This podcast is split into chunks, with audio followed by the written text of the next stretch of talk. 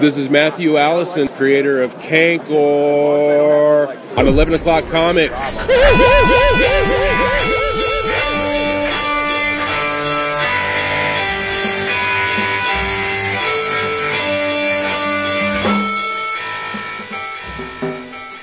Somebody's been practicing. Ooh, Had to do something over the weekend. Didn't do a lot of reading, so might as well. I was laser beam focused this weekend. Like there was th- things I wanted to read, and then I thought, well, how about I read this? I'm like, nah, don't feel like reading that. And and it's not bad stuff. It's just uh, maybe um, my my uh, attention span was tweaked. I don't know. I think I, I don't. It wasn't that I didn't read anything because I made I made a good. Ch- I'm up to the Legends crossover issues of um, the Man of Steel Volume One. So I start. I you know I'm, I've, I've been reading some of that.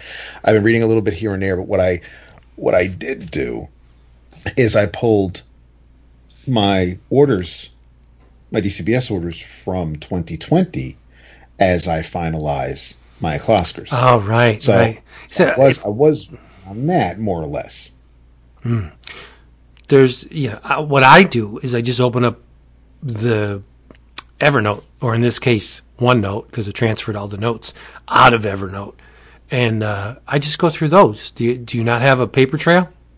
Oh no, no, I have my one notes of, of yeah the episode. Yeah. I since since you know the Slack only goes back so far. No, yeah, I have my um, I have I have all the the episodes marked in um in OneNote and and what I just what I plan on talking about. And I feel like punching myself in the face because every year at the end of the O'Clockers, I'm like, all right, goddammit, this coming year, shit, I'm making a note just for stuff, contenders for the 11 O'Clockers. Stuff I read that I'm just like, wow, this is phenomenal. It needs to be in the running for whatever category it fits. So I, I plan on making a note just for that, and I never end up doing it. Or when I do end up doing it, there's like one thing on it because I don't update it.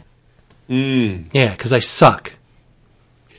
Well, I I mean the last couple years that we've been doing the best thing I read this week, I, I, I, it's been helpful. So like this week, Sure. I I pulled up on Facebook just all those posts for each week of this year to see what my best thing I read this week was, and Yep. uh, that was a nice starting point. Smart, smart. And this is a great starting point because it's the beginning of episode 718, 11 o'clock comics. We love you. I'm Vince B. You do love them. I am David A. Price. Yeah, like so much. And I'm the coolest Iron Grenadier. Call me Darklon. Darklon the Mystic. Wow, the Mystic. Yeah, No, no, Oh. different Darklon. Then that's a mistake. right. That's sad. Jim Starlin Yeah. wants to punch you right in the face. No, dude, Darklon, the GI Joe character. Yeah, see, yeah, you just you're you're you just you keep digging, keep digging. bro. You're dating yourself because Darklon the Mystic was a Jim Starlin character from way before. Yeah, I know, but that's not who I am. Oh, I'm no, we- Destro's distant cousin, Darklon, who is the Mystic. second in command of the Iron Grenadiers. Yeah, he's the, also the Mystic uh, on, on weekends. No, he's not mystical at all.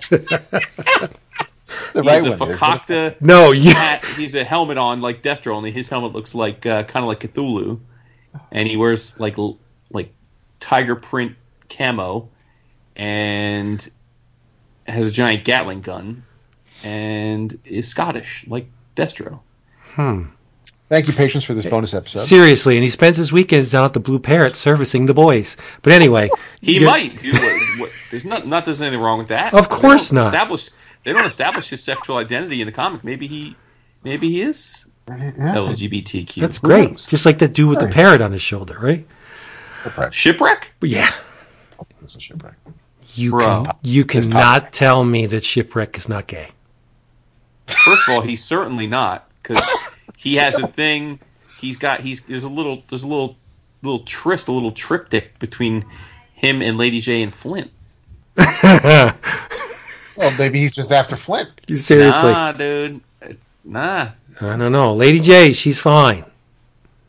She can pick and I didn't choose. understand the javelin though. I didn't understand why she needed a special set of trick javelins since she was a soldier. But Uh, we got to move on.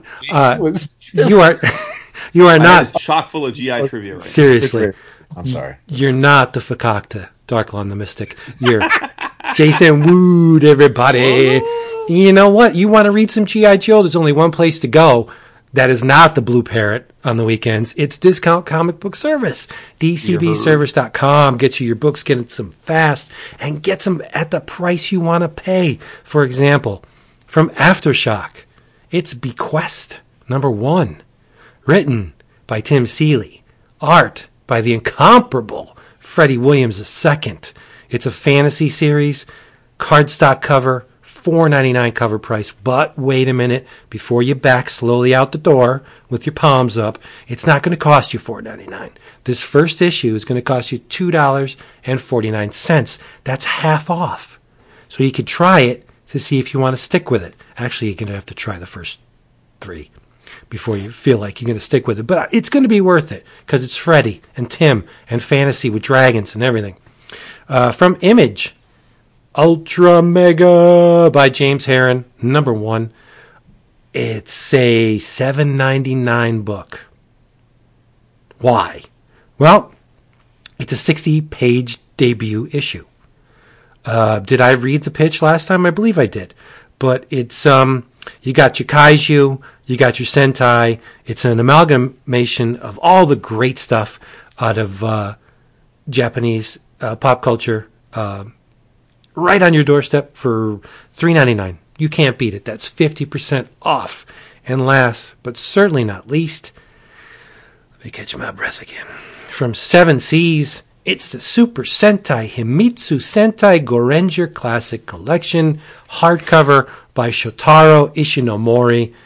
Massive page count on this thing. It is the the seed which later sprouted into the Power Rangers. That's all you need to know. It's classic stuff. It should be on the the uh, the shelves of every um, kaiju and sentai aficionado. It's going to cost you seventeen dollars and forty nine cents. That's thirty percent off the twenty four ninety nine cover price. DCBService.com does not mind late orders or order additions, and you get your books delivered right to your very doorstep by a very cordial person. How about that? No sexist bullshit at all this time. They'll be cordial. They'll be happy. They'll say, hey, here's your comics, my good person. Thank you. How about that? I. How about them apples? How about them apples, mister? Hmm. How about them Crab grapes? How about them what? The grapes. The grapes? Yeah. What kind of grapes? Ah, well, I made a special trip because this is a special day, right? It is. It is. It's a it's a day of uh, that honors the great Martin Luther King Jr. Um, uh, this wine has nothing to do, even tangentially, with Martin Luther King Jr. or the civil rights movement. But uh, I just felt like it was a an excuse to go out and buy some new wine, and that's what I did. This is from. Um, it's a product of Portugal, bottled by DFJ Vinhos. wow. It has an 89 point wine enthusiast rating, which is not bad, right? It's called Paxis Red Blend, and it has a bulldog on the label. It says download the Bring Your Wine to Life app. I don't know what that means, but um, and it's a red blend, and it's from 2016, and it's pretty tasty. Um, it didn't Nice. didn't break the bank. It was on sale for I think 10 bucks, 11 bucks. So I, I tried it, and it's very good. So that's mine. Paxis, big X in gold. You heard. It, it, David would say, "What is PA is X?" Because of it's kind of the you know it's an eye thing. It's it's Uh, don't It's- that open inside. Love no, it. it's it's P right. It's P A and then a giant X and then is. So it looks like P A X is red blend. Hmm. So if you're a, a a snakely, snooty graphic design uh, person, this will probably twist your toes a little bit, but that's okay. Yeah, it sounds like it. Yeah. All right. Well, respect though, nonetheless, in spite of the typography. Eighty nine percent, right? It's not that bad. I mean, you'd s- Eighty nine. You mean a score of eighty nine? Yeah. It's pretty bad. Hmm. Hmm. See, you you you're looking down your nose at it. No, I'm saying like anything. I mean, like you kind of get a ninety for showing up. It's like getting a B in college. Like you just you kind of like start with the B. Well, they did get a ninety, but someone took one off because of the typography. Got it. Okay. Well, then I stand corrected. I'm, I'm pretty sure that's not how. Anyway, No, it is. It, that's how. It works. Okay. Yeah. Cool. Uh, you do you. um, I don't have anything better to offer because I'm drinking a wine that's not not floating my boat too much here. But uh, so you win some, you lose some. Uh, the wifey opened up a bottle for dinner of this here Cross Springs Cabernet Sauvignon. It's from uh, the Cross Springs Vineyard in Cali. Um, it it our I got to take issue with our our uh, our wine store because they advertise this as as a great value if you like dry cabs, and y'all know I like me some dry cab, and I don't think this is dry at all. Like on a scale of one to ten, this is like a five. Like it's like kind of fruity a little bit. Like I, I don't know, I don't know. So, I mean, it's not undrinkable because otherwise I just dump it and get something else. But it's uh, it's definitely not something I'm I'm flying the flag of and telling all you fine folks listening to go out and get some. Wow. this is this is where the the second bite, the second the second round tasting comes into play because this could have just been it could have been a bad batch, could have been an off. Totally. Yeah, So yeah, so Yeah. okay. Um, as soon as I knew Vince was going to have have some wine, I figured I, I grabbed a bottle. Um, and and my um, my go to lately has been this um, Ruben and Flora uh, Cabernet and uh, Carmenere blend. And tonight I decided to from from from the same vineyard, so wine of Chile. I decided to just go with their um, Viejo Feo, which is straight up 100% Carmenere, and it is um, it it's not. It, it's yeah, I mean it's it's definitely kind of in that that that cab category. If you like cab, I think you'd like this. It there's it it, it maybe is maybe a little drier than than than a cab, but it is still really really good. This is becoming um, I'm I'm really liking. I, I tend to walk into the liquor store and I make a beeline right for this section on the shelf and um and go for uh, pretty much anything that um the uh this vineyard has on um has on display. So um yeah, Viejo Feo, Carmenere, and it is uh it is really tasty. Good to know. Good to know. Now, going into this, uh, Jason teased something on the Slack today. Yeah, I got I got something going on for this episode. And we were like, "Well, what's the deal?" He's like, "No, no, no. We'll get into it." So, what it is? What's the thing? No, it wasn't. It. I. Uh, well, first of all, the just so we don't bury the lead, the reason that I I said what I said was as a byproduct of what I was doing a little bit this weekend, which was uh, the Eleven O'clockers episode is being recorded this Thursday. The three of us and our special fourth chair guest, and obviously before we can do that, I need to take all of the wonderful EOCeeples votes that uh, have been cast on the ballots and you know clean them scrub them tally them and then create the the final uh, list for for us and in doing that then of course it prompts you and and and the three of us to have to fill in our answers which we're all still working on but as i was going through that process um inevitably whenever I do that, like I'm I'm it it it makes me think on the year, the year that was, you know. Um, and then I was thinking about how because of the format of the O'Clockers and that it is a long episode because we have a lot of categories and we have our choices plus the top three choices of of the listenership, and you know the episode takes a long while. There's not a lot of room for for ad hoc or uh, or going on tangents, which we're wont to do in a normal episode.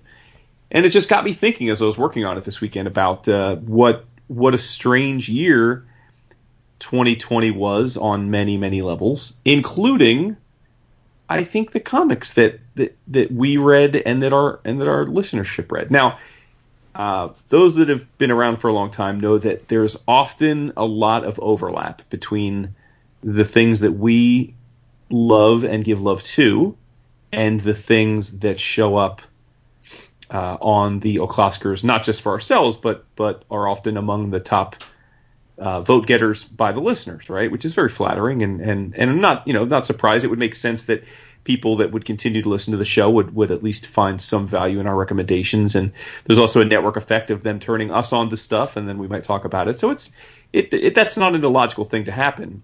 And as I said to you guys today when I posted the results, I was um, taken aback by what I think to be a very very different year in two ways. One um, as as people will hear later this week, the uh, number of vote getters, the number of nominees, um, candidates, if you will, in each category was off the charts.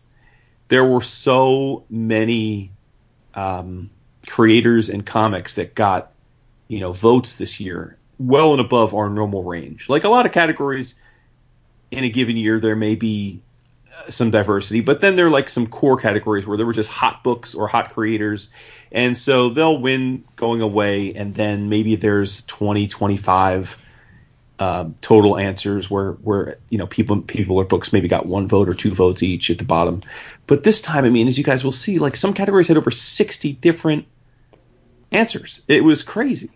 And and then with that, the second part of this, which is kind of getting what I was alluding to, is that I think. I mean, I haven't seen your answers yet. Um, I, you haven't seen mine, but I'm guessing based on what we talked about this year, what I know that we really grooved on.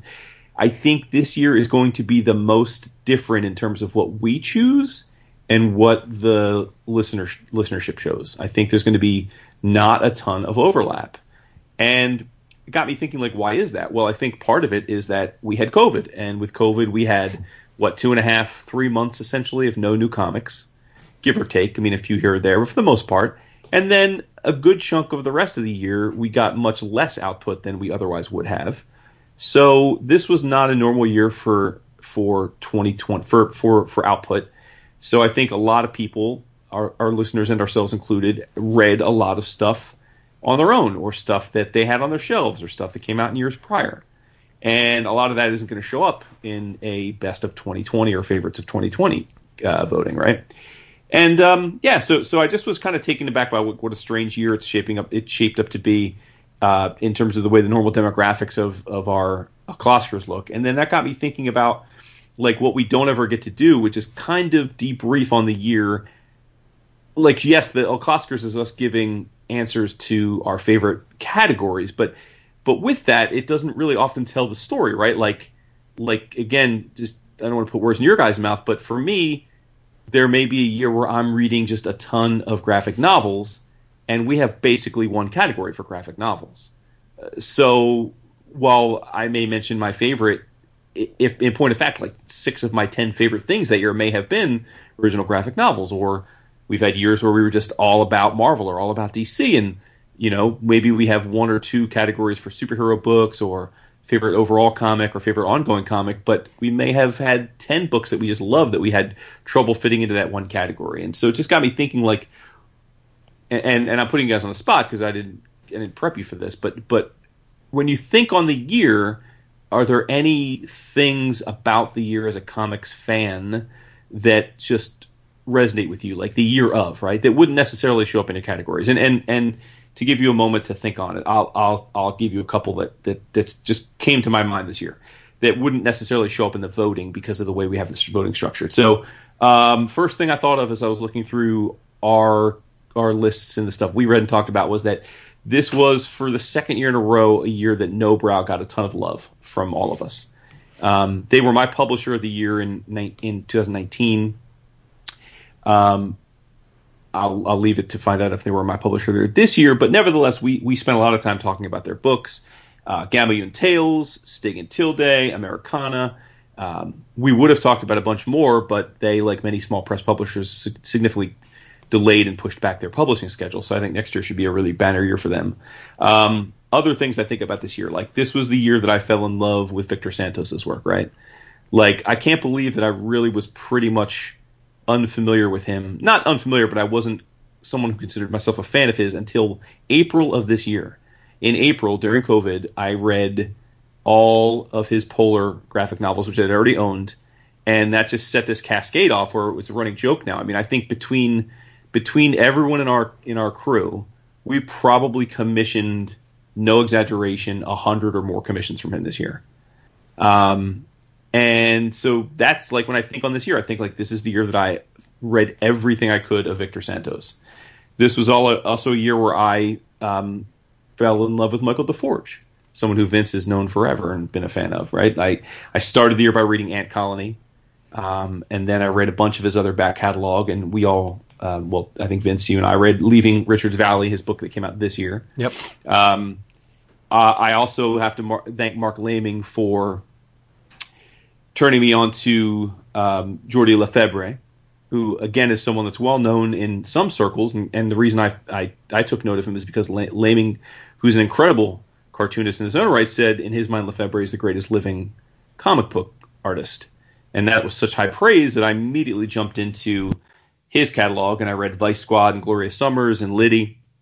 Um, so yeah, I mean those are the kind of things like when I think on the year, those are like I think that's what defines the year for me. Are those things, and then the other the other one the other two things were that I I read all of Morrison's Doom Patrol finally, and just thought that was fantastic. And then last, which is not not to end on a down note, but the other thing that I'm going to take away from this year was that um, there were follow up books by some of my favorite creators who I thought were good, but for me, came nowhere close to living up to their prior peak best works.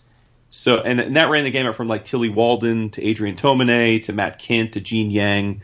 Love them, and I and I talked about and liked all of their 2020 efforts, but not in any way to the level that I love some of their other works. So that's kind of like when I think about the year, that's what I think about. So again, I know I'm putting you guys on the spot because I didn't really tell you guys to do that, but I was curious if you had any anything when you reflect on it, maybe why you've been doing your your balloting or just been looking back at what you read, like what you think of this year. Maybe it was, it, you know, like for Vince, like I, it seemed like you fell back in love with DC this year to me. Like that seems like something that I would.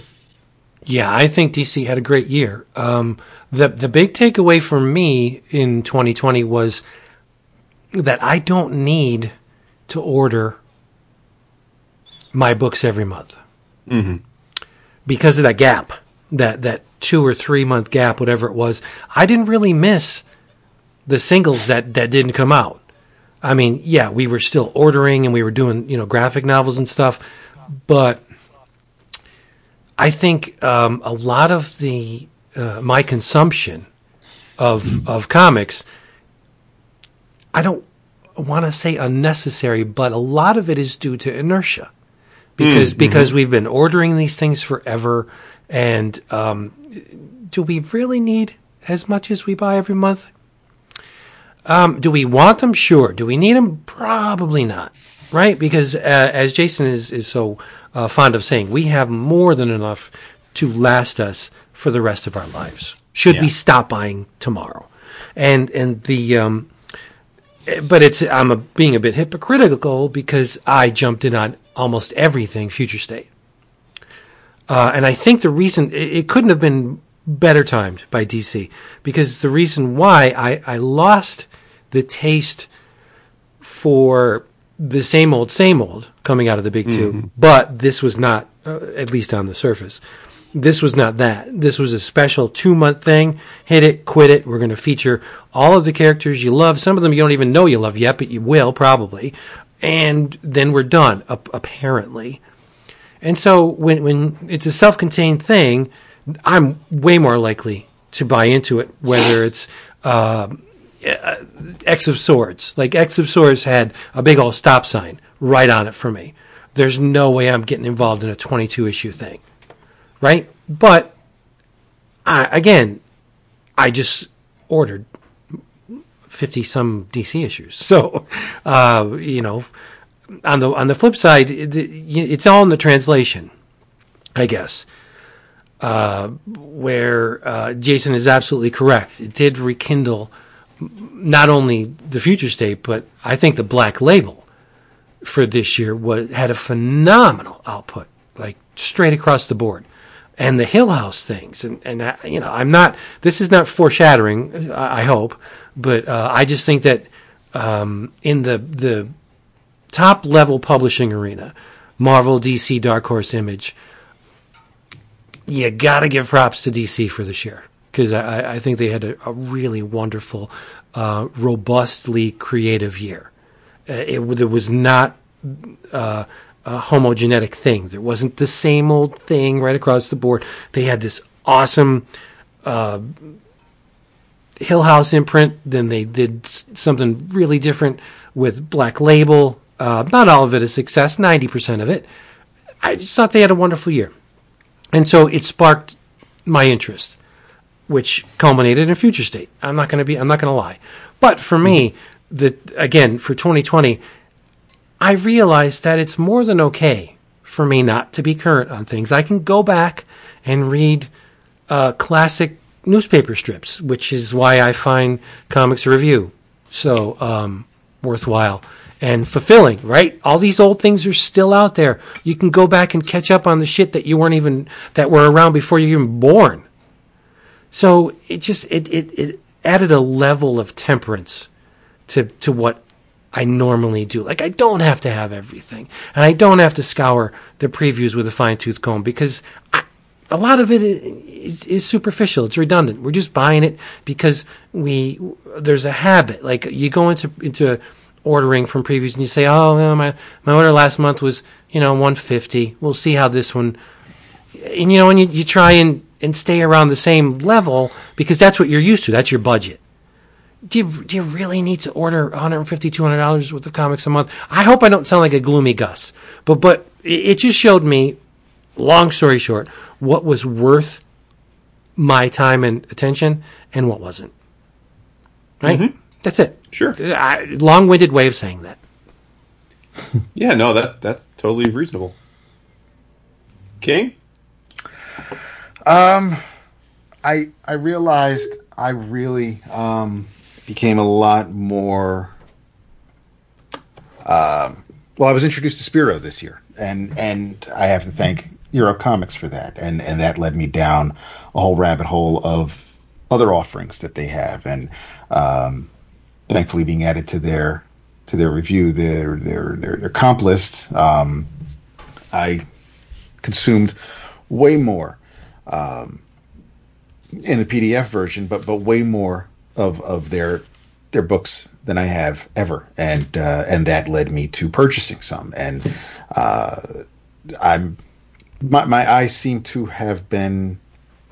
I don't want to say my eyes were open this year, but but for the most part, yeah, they, they kind of were. I was um, you know, things I have around my office that you know I just like Vince says, you know, we just order, and yeah, we do, and you know, thankfully, I'm at a point where the things I'm ordering, I'm still reading. Yeah, you know, I, I look on my pull list from DCBS. It's Blade Runner, it's the Superman stuff from Bendis, it's it's it's Black Panther, and that that thankfully that's finally coming back. So there are some things that are on my pull list because I want to get it. Anything Black Hammer, things like that, but there are times where they'll still just pile up. I know we talked about uh, you know Miles Morales and Miss Marvel uh, a couple weeks back, a couple months back, and you know yeah, those have been piling up, and it's going to suck if I get around when I get around to finally reading them that I find out you know I really didn't need to buy these all these months, but I, I I'm I'm confident that you know I'm going to find something in it that I'll like, so I'm I'll, I'll be happy that you know I'll I keep reading, it if I'm not thrilled with it, nothing's stopping me from giving it away. So.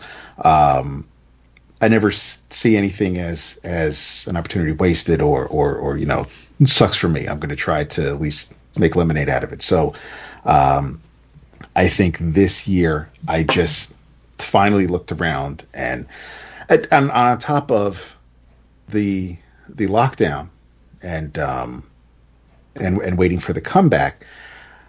I was also behind a bit because um, I had used a uh, for whatever reason it thanks to cookies um, the credit card I had in the browser on my iPad was different than the one I had on the browser on the on the the MacBook. So I was placing orders with DCBS on the iPad, and everything was going through until it was time to charge me. So there were a couple of months where I ended up having to, I, I had to give them a, a, non-expired credit card, and, and I mean everything worked out, everything's great. But there were, I, it was even when there were other things I should have been, I should have been expecting a shipment, I still wasn't because they were waiting for payment, and as they should. And I was in that case, if you want to say it was stuck, I was stuck with with.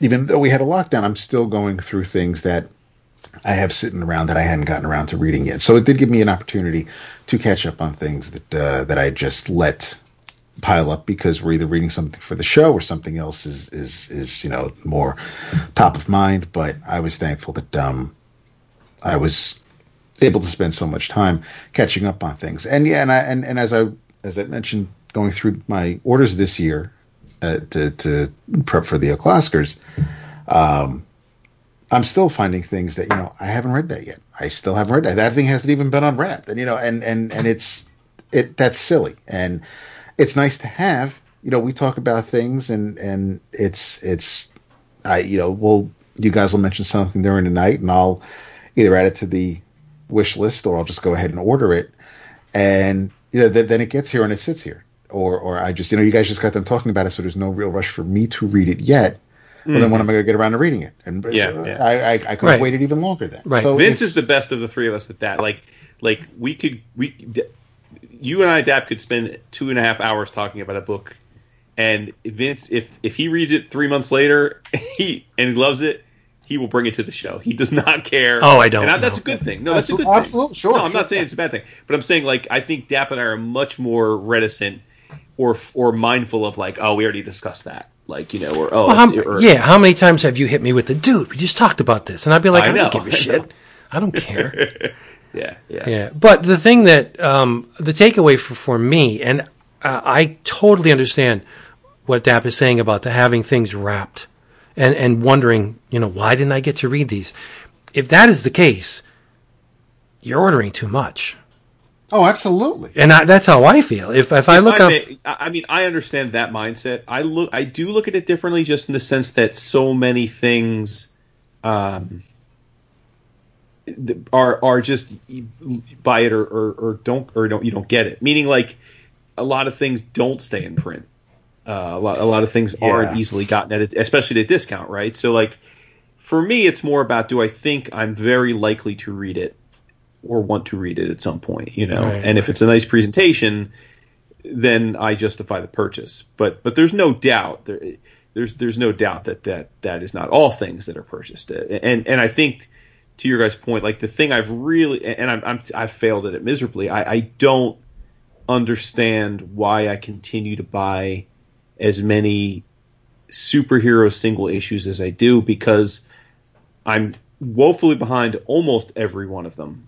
And and regardless of whether I end up enjoying them or not, I also am a subscriber to Marvel Unlimited and the soon to be relaunched DC uh, Unlimited. So I, I will have, unless I want to be fresh off the press on Wednesday current, I'm going to be able to get and read these anyway on the apps I'm paying. exactly. So like right.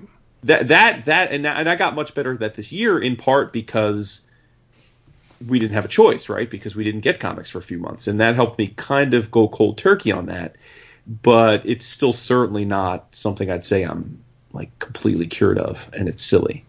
Because like to your point, Dap, like the only things when I was looking around my piles and my lists and stuff for what I wanted to vote on and and pay homage to this year, the only things I felt were wasteful were these stacks of single issues because in a lot of cases I read them on my iPad already, you know, or, or and I like I so I didn't even need the paper issue. And it's not like these things are going to have some kind of collector's or resale value where I need to have them in a long Yeah. box. So Yeah. the, the only time I would, I'm like, because again, and I've I have no problem saying sayonara to to to a long running series. You know, like like the Fantastic Four or or, or the old Uncanny. issue. I if if I'm done with something, I can walk away. I'll come back to it. The issues aren't going away. I can get them again later. Blah blah blah. But in this day and age, when everybody's got their perfect 12 issue arc to tell, if I'm already six, seven, eight issues in, I might as well just write it out. And and hopefully, you know, they'll stick the landing.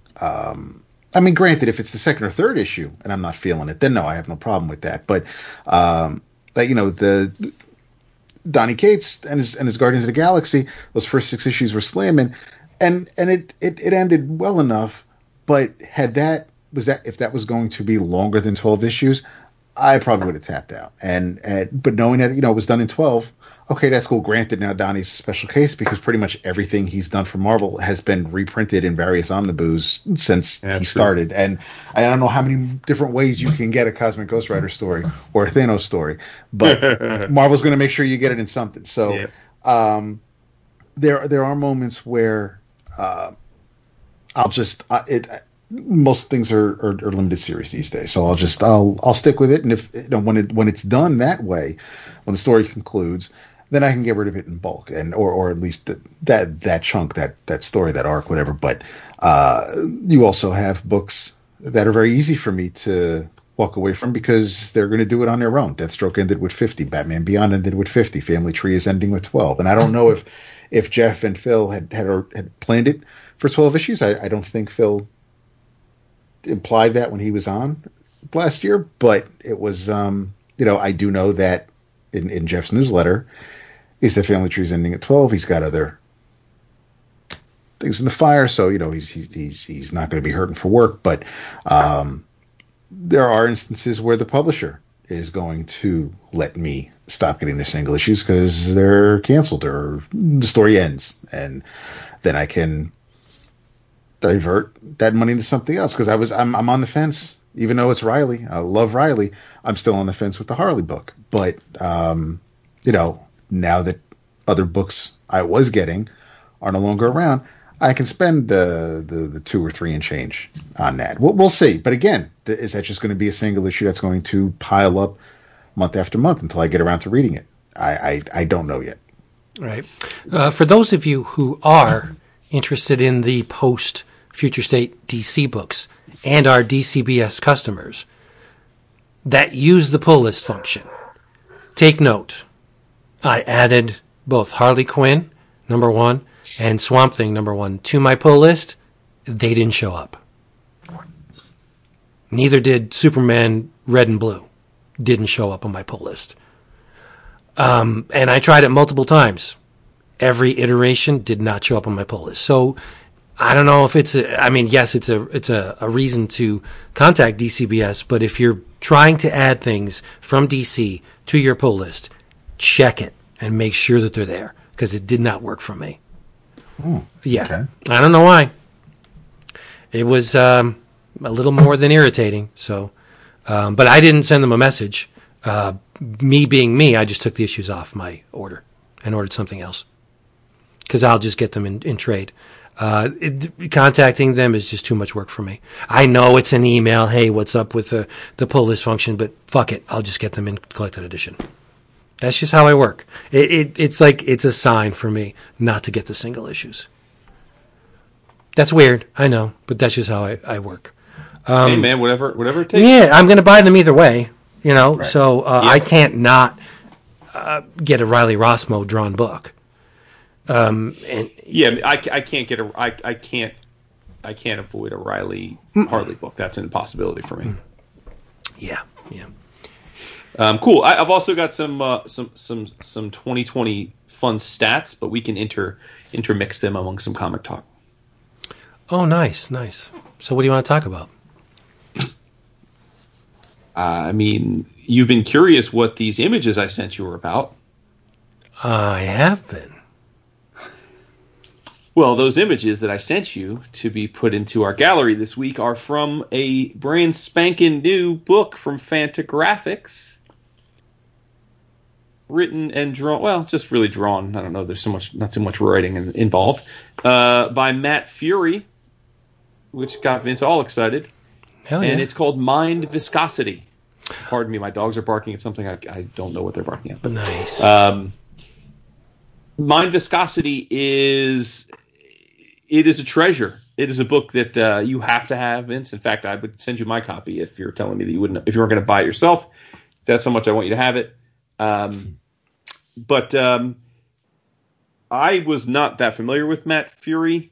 Uh, I'm, I think you've been familiar with him for a long time. Um, I know he did a zine back in the day called Boy's Life. He's done a bunch of other stuff subsequent to that. Uh, uh, sadly for him, he's he's his his most well known claim to fame is Pepe the Frog, yes. which is really I, I, I honestly I didn't know he, he was the creator of Pepe the Frog when I ordered Mind Viscosity, and then in researching him after reading it, I I was saddened to learn of of, the whole ordeal. I Yeah. for those that don't know what we're talking about, Pepe the Frog, and, and I'm showing my age here. I mean, my kids are probably laughing at me for I. Pepe the Frog is an uber popular meme, um, uh, like an insanely popular meme. appropriated, but yeah, it's popular No, now. that's what I mean. it was Well, it- it- before, that's what I'm getting at. It, it was a very popular meme, and then got exponentially more popular because it was appropriated by the alt right. And it, it's basically a stoner frog. Originally, it was a stoner frog, and, and with a with with a drawing that Matt Furie did in his Book Boys Club, and it said uh, "Feels Good, Man," and that got started being used all over the place with different Photoshop and, and different word balloons, and uh, unfortunately got um, appropriated by all measure of, of hate groups, and um, I guess now appears regularly all over the place in all those nasty places that uh, you know were the kinds of places that we all abhor. But anyway, um, I also then found out that he's he's so not like that, and he's so appalled by the whole thing that he's been working for years uh, on trying to to clean that up and has sued them all. He's actually got he's won lawsuits against people like Alex Jones, like for real money.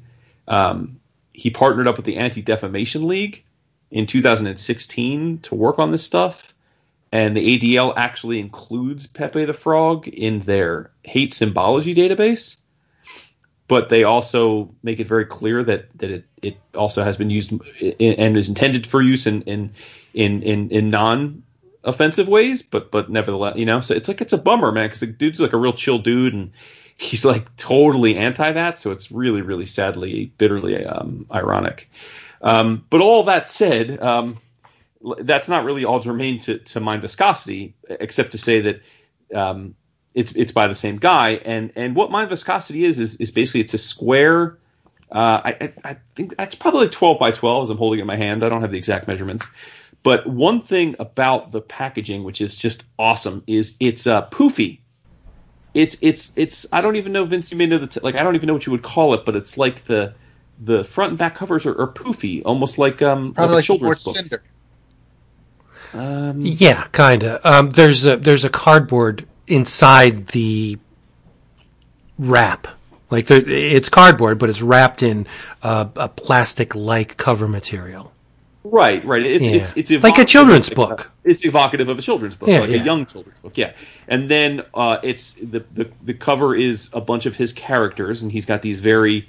They look like crazy, big-eyed Muppet characters, really Sesame Street characters, and then it says Mind Viscosity and Matt Furie in beautifully bright silver raised lettering, and then inside is essentially a collection of illustrations, and they range from uh, like pinup spot illustrations on a page to full on um, sequential comic store, you know, panels that that don't have words. There's no words in the book, um, but he is in many ways it's it's it's satirical, and he's a child of the '80s, so it's it's very very crazy drawings. Like some are political, some are just silly, some are scary.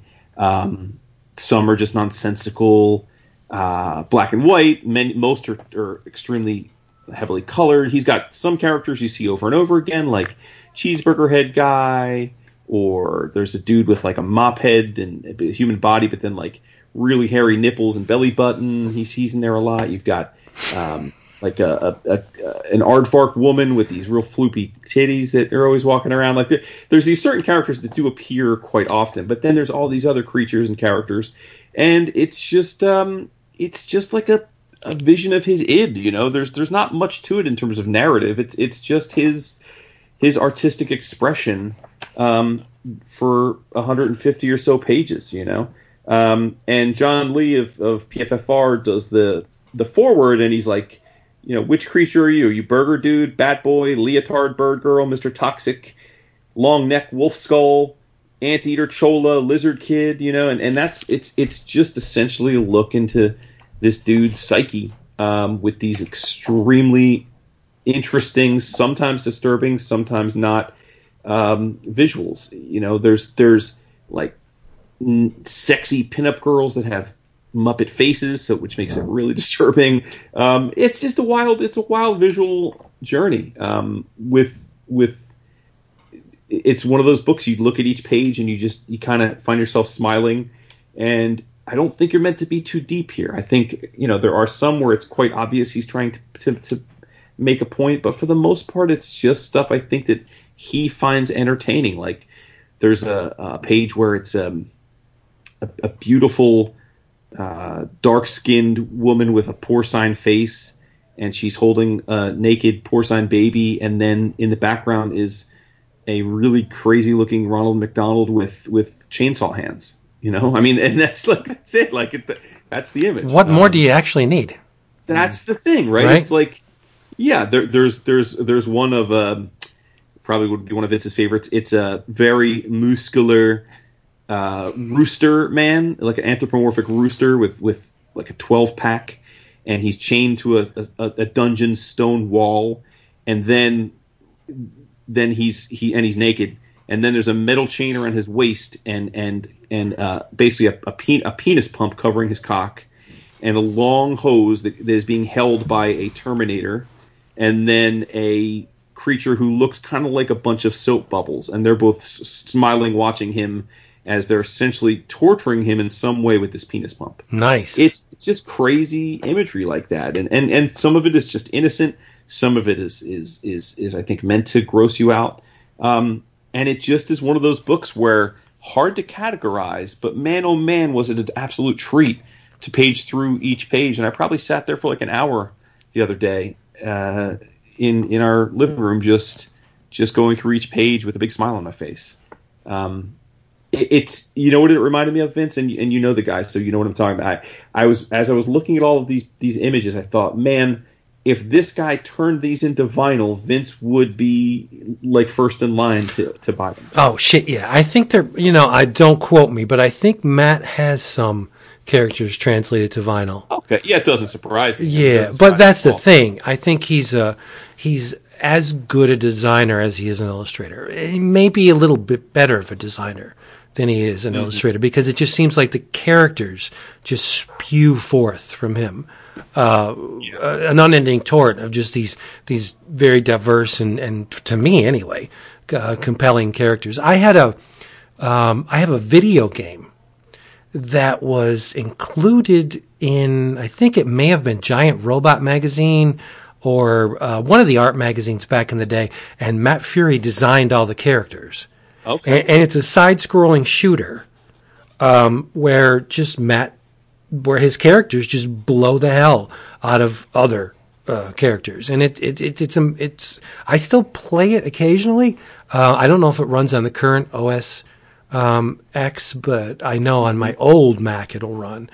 And I, it's one of those things where I just never, I, it's impossible to beat.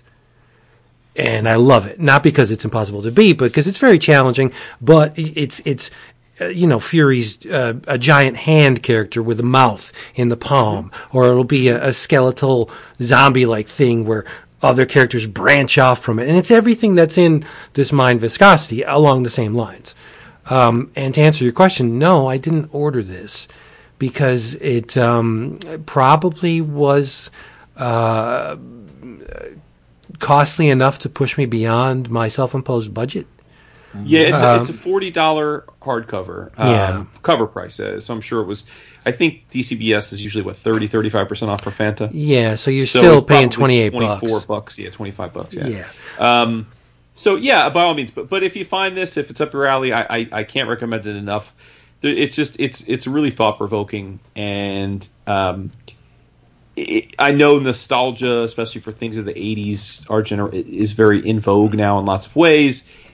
It, it, this is of that, but it's the of that in the most fucked up like mindfuck way, right? It's this is not, you know, this isn't Stranger Things, but it's it's, but it, it the kinds of dark recesses of his mind that have led him to create these images are those th- are those things, the same Right. kinds of things that turned us on when we were coming up. So Yes. Speaking of damaged brains, We Done has a Fantagraphics O-Rama. oh sure, Yeah, we do. Because uh, I read from my man, Mr. Simon Hanselmann, oh shit, Megg and Mogg in Amsterdam, and other stories. do tell. It's um, more of the same. Uh, self-loathing, crushing depression, anxiety, massive amounts of drugs and alcohol, and and and pot. Um, what makes this stand out uh, among the Simon Hanselmann catalog? Uh, pretty much nothing.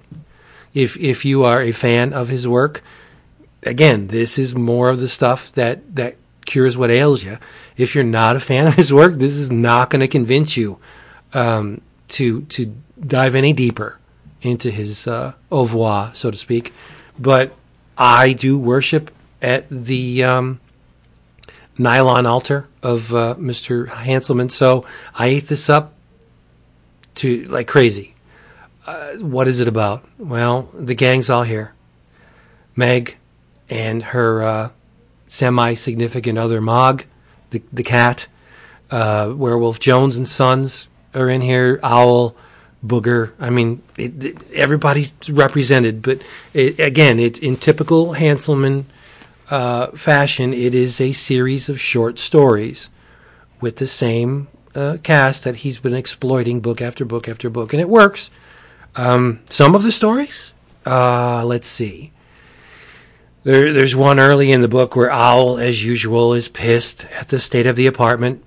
You know, everybody's zonked out of their gourd, and there's garbage everywhere, and bottles, and and human excrement. Uh, and uh, Werewolf Jones is is is crashing at the place with his two sons, um, and he's making these felt hats to, that he wants to sell on Etsy, right? And he has his, you know, like he has his sons with him, Diesel and Jackson. Um, as usual, the kids are a sugar drenched mess, and WWJ is is more than willing to let his kids take hits off the bong. uh, now they're preteen, right, or or tween, and uh, Owl's like, "The fuck are you doing? These are children." He's like, "Oh, it's fine. It's it's it's it's okay. You know, they can handle their shit." Um, and and Diesel, the one panel is amazing because Jackson's taking a hit off the bong, and he's he's got tears streaming down his face. He's like, "Fuck!" Right? And it's a it's a child, right? Uh, but um, Diesel wigs out and he throws an ashtray at Owl and shatters Owl's beak. Completely shatters it. It's disturbing. And so Owl lands in the hospital and he needs reconstructive surgery. Um, and he's all bandaged up and they go to see him and, and, and he's less than forgiving. He calls the kids repulsive. And, uh, Werewolf Jones is like, fucking prick, he's a dick. Why would he say that, right? so, long story short, Owl gets his reconstructive surgery. Uh, he gets a new beak, and it's a toucan. it's a toucan beak. Um, so he, he gets discharged, and not long after arriving home uh, from the hospital, Diesel flings a beer bottle and destroys Owl's new beak. Wah, wah, wah. so um, there's a story that would probably put David off Simon Hanselmann forever and ever. They go camping. Said, I'm sorry. The gang goes camping.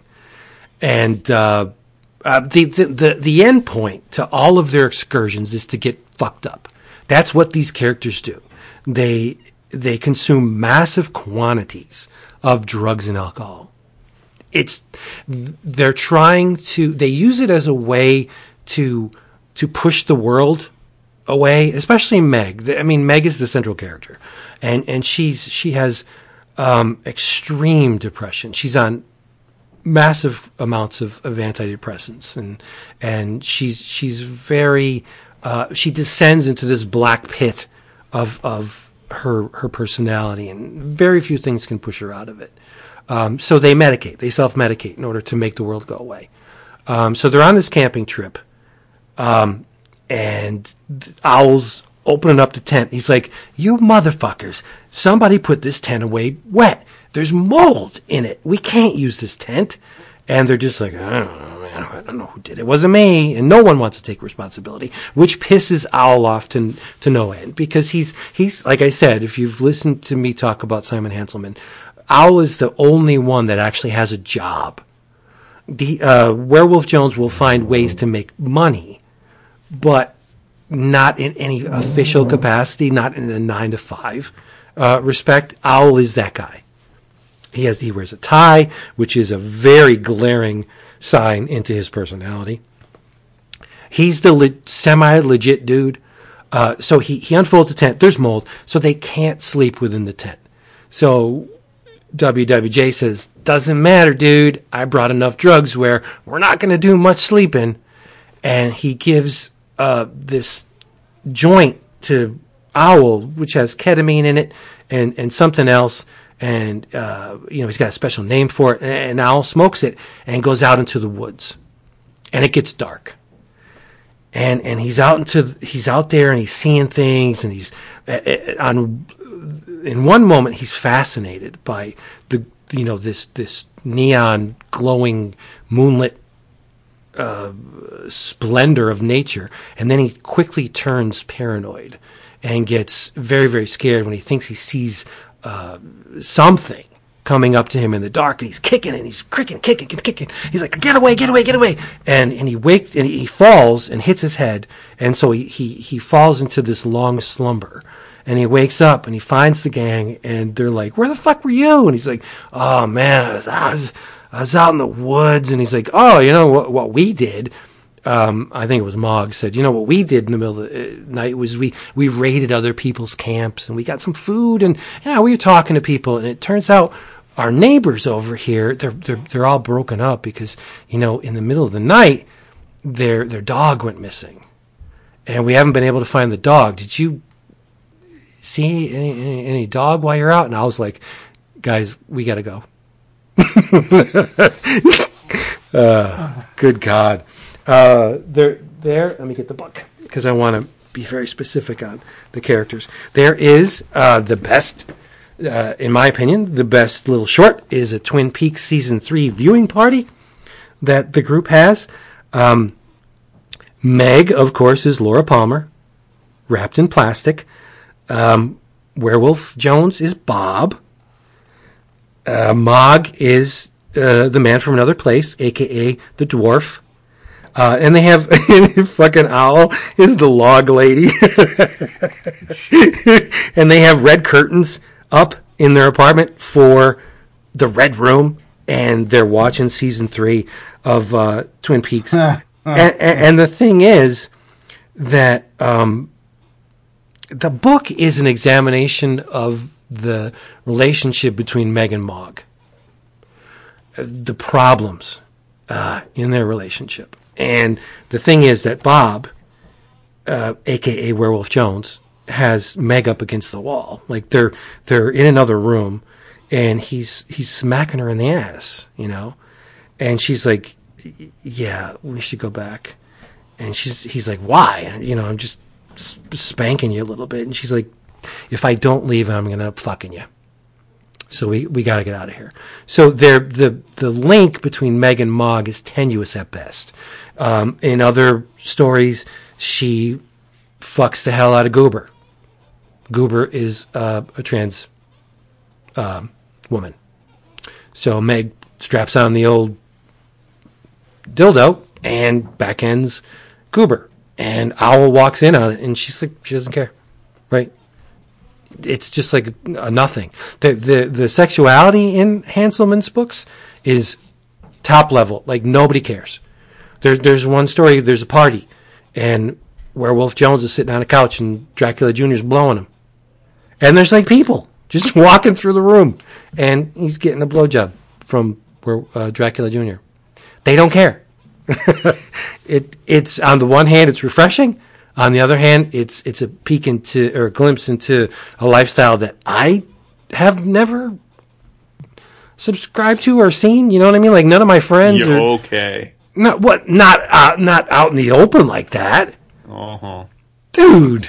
Come on, I have a little bit of freaking tact. Come on, but um, yeah, and but like I said, the whole book, well, most of the book is is just um, an examination into the, the the relationship. Like they go the the the, the heartbreaking one. It comes at the end where they they go to Amsterdam, and Megg and Mogg are just trying to maybe rekindle uh, what they thought they may have had.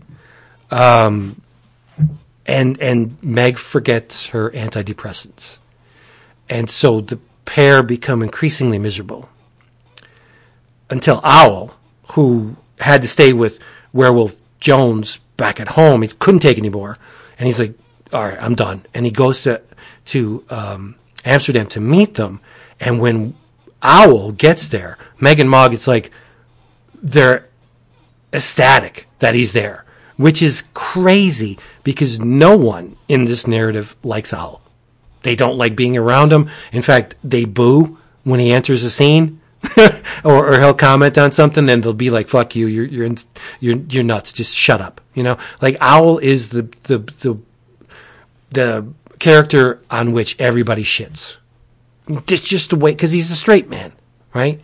Um, and the fact that Megan are overjoyed to uh, see Owl, it kind of speaks volumes about their relationship. Like they were so miserable being with each other that this guy that they don't even like or they barely tolerate, his appearance is like a, a, a cause celebre, you know? And it's, uh, there's a story where, um, the gang takes a bus trip to the Pitchfork Festival and the bus hits a deer along the way. And, uh, this guy with a scar who's a passenger says, ah, don't get rid of it. Throw it in the, throw it in the cargo hold. You know, I'll, I want to use the meat.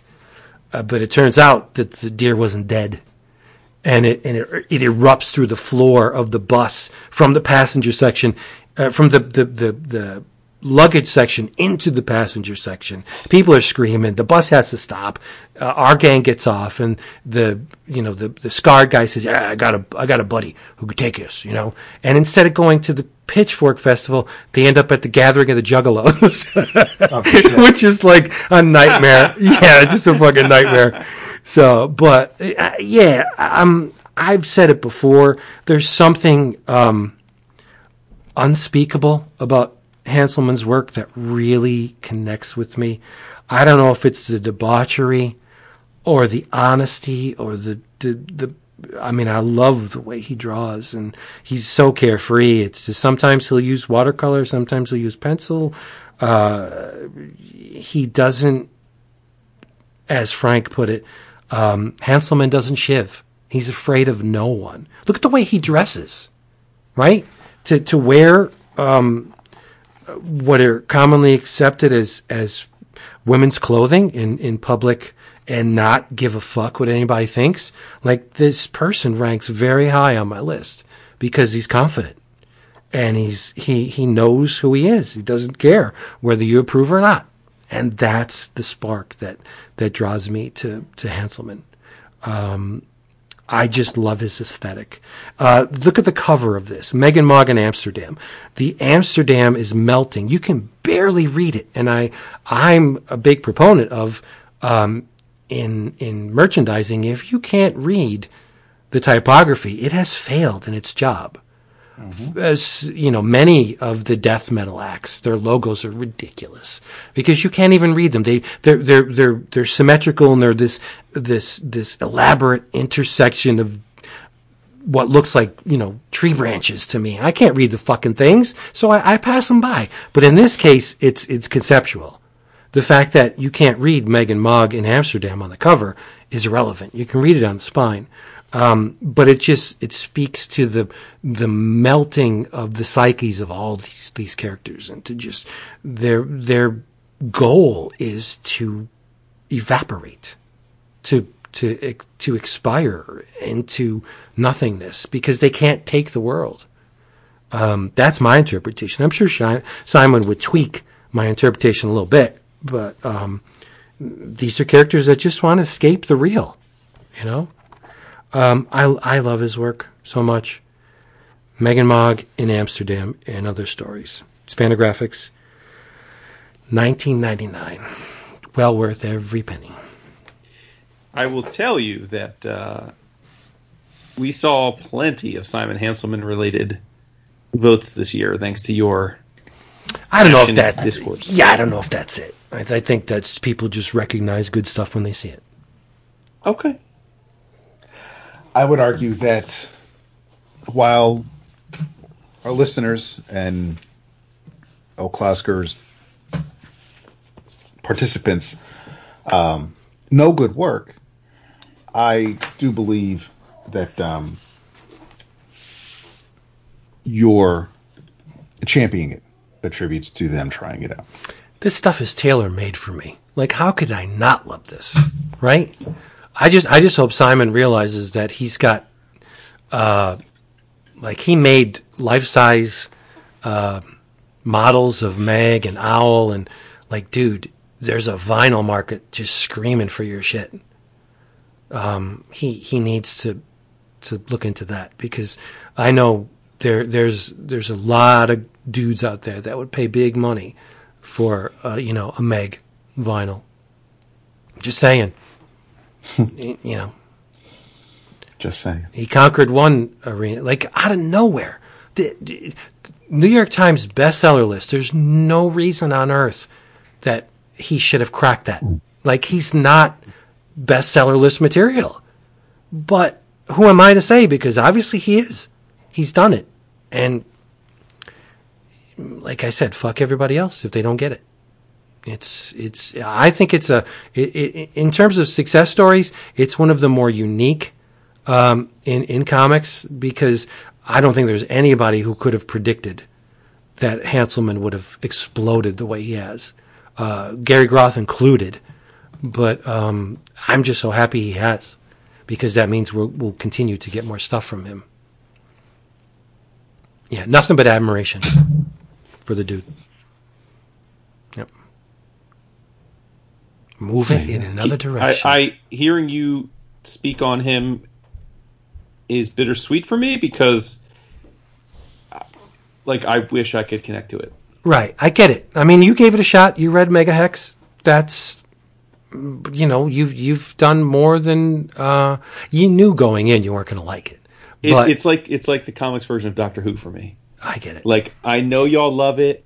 Like I I uh, like obviously it's I know too many people who I hold dear in my heart love it that I have to accept that there's real value there, but try as I might, it just does not connect with me. You know? Yeah, and and when you said you read Megahex, I already knew the outcome before you even told me. It's it, it's saltpeter. This is not going to get you stiff. yeah, yeah. Like you said, it's not the avant-garde nature. I mean, I just got done talking about a, a strange book. It's and it's not like the over-the-top extremism, I actually very much like that in books. I think it's the it's that it's set that in this apathetic stoner slacker vibe. Ethos, yeah, which I'm just I just don't. That is a hard sell for me. I I I just don't identify with the idea of people trying to just be high through life because they don't want to live in a real world. You know what I mean? Right. Like I, I think there's a the very same thing that made Rocky Horror click with a a, a, a large segment. Um, the whole, you know, and, and, maybe this is kitschy to say, but the whole "Don't Dream It, Be It," where it allowed males who had an interest or a curiosity in in like dressing in in female clothing, the opportunity to go to this late night movie, dress any way they wanted to dress, like with the garters and the, the, the, the stockings and the corsets and stuff. And it was okay because you were going to a movie that featured that. So mm-hmm. uh, on the one hand, you know, they, they were only doing it because they were in character, but on the other, yeah, it was kind of arousing for these dudes. And this was like, th- it's okay to be this way because we're, we're a member of a group. And it's, it's, I think Hanselmann's work, it, it flips those switches where it's like, there's a debauchery and a, and a unabashed, um, sexuality to it that says, you know, it's okay. This, these, you know, you could be this way if it, if it makes you feel good, do it. Right. And, and again, and it's the old looking across the the the the gap at the people living on the island over there and how much fun they're having and wow they don't give a shit about anything. But here I am in in Straitsville and it's just so compelling to me. Like maybe I want to take a little trip over there every once in a while. You know what I'm saying? It it, it allows you the possibility of being whatever the fuck you want to be. Mm-hmm. and and that's what I love about it but see, there you go. You describe it, and I'm like, no, that that sounds quite engaging to me. But it, so I don't. It, but for some reason, when I read it, I don't, I don't, I don't get that vibe from it. At least I didn't from Megahex. But right. Well, then it is what it is. Yeah, yeah you won't get it for any of them because there, there's, it's just more of the continual, yeah. more of the narrative, right? Mm-hmm. Peace out. Yep. Um, I was hoping to uh, wait until the 12th issue comes out for this, but that isn't happening uh, until, oh, tomorrow. I could have waited. Um, but I was uh, catching up on Legion of Superheroes. So I read 10 and 11 in, anticip- in anticipation for the 12th issue, which will be coming out this week, um, concluding Bendis' Legion of Superheroes. Because as of right now, even though there are two issues of Future State, Legion of Superheroes. There isn't anything in the post Future State solicits for Legion just yet. Um, but these two, so so the series starts off with with with John in the uh, 31st century with the Legion, uh, getting a feel for the future, um, witnessing everything as he comes across it. Uh, and then um, Jonah Ultra Boy, his father, decides to he he kind of frames the Legion. The, the, the second arc is the trial of the Legion of Superheroes. Uh, turns out that uh, it was a frame up, and now the last few issues we deal with um, John and Saturn Girl, Imra have feelings for each other. So so they're um, they're kind of getting to know one another, um, and since there are so many characters in this book, it, the scenes kind of jump around from one place to another. You have um, there are events on planet Gotham, uh, Oa, because Gold Lantern is bringing um, Krav, the General Na, Jonah's father, to Oa to stay, uh, for, to, to be held as a prisoner because um, he's been tried and found guilty of, of his crimes. Um, and so, so, Brainiac 5 and Blok go with Gold Lantern to Oa. Um, while that's going on, we're brought to New Krypton. And Mon-El is, I, I, I guess, Bendis was uh, watching the Supergirl show because Mon-El's a dick in this book too, and the um, he's he's he's not so much an ass as he is just a little put off because he's supposed to be uh, the Superman of the group, and when his great great great great great grandfather shows up and is part of the team, he's not sure where his place is. So he he takes the ball and goes home, and he goes home to New Krypton, and um, and we find out that um, Zod is alive and and well and is you know Mon-El's um, grandfather and, and separated you know so many times, but um, you know, and Mon-El's got kids, and and Grandpa's always happy to see them, and and the Legionnaires who go to talk to Mon-El to let him know, you know he's still part of the team uh, includes um, Wildfire and Chameleon Boy, um, the Karate Kid, and and a couple others. And the um, so while that's going on, um, there is a incident where um, Doctor Fate needs to be brought in to um, to handle Mordru, who has returned. He, he broke free earlier in the series, so everything is kind of like coming to a um, to an end. All the pieces that that Bendis was putting in place, all those dominoes are starting to fall, and the penultimate issue. That's when John finds out that there's a new Krypton, um, and the Krypton is under attack because Mordru was looking for and found Rogol Zaar. And so this, of course, goes back to Bendis's first toying around in the Superman universe by bringing in that character, by creating that character and having him take on the family. Um, and it just it it was it was one of those things where it's, it's why I enjoy comic books and, and, and seeing things. It's it's like you know back in the day when you were reading X Men and and Claremont's got all these different plot lines going around, and then something finally, you know, falls into place, or, or we're introduced to Madeline, and you know why Scott's so in love with her? Oh, she looks just like Jean, and then everything else starts to fall, and and and you you enjoy going along for the ride instead of. I mean, this could very easily be you know read in a trade, and you get the same story, but um, these are the moments where I kind of enjoy the single issues, not because, um, I mean, yeah, it's pain in the ass because now I got to wait to see it play out, but um, you're kind of getting all that. You're along for the ride, like as it's happening, um, and and not playing catch up later on, or, or, seeing what everybody else had already read however many months ago. But the um, the art by Ryan Sook and, and Wade von Grawbadger is fantastic.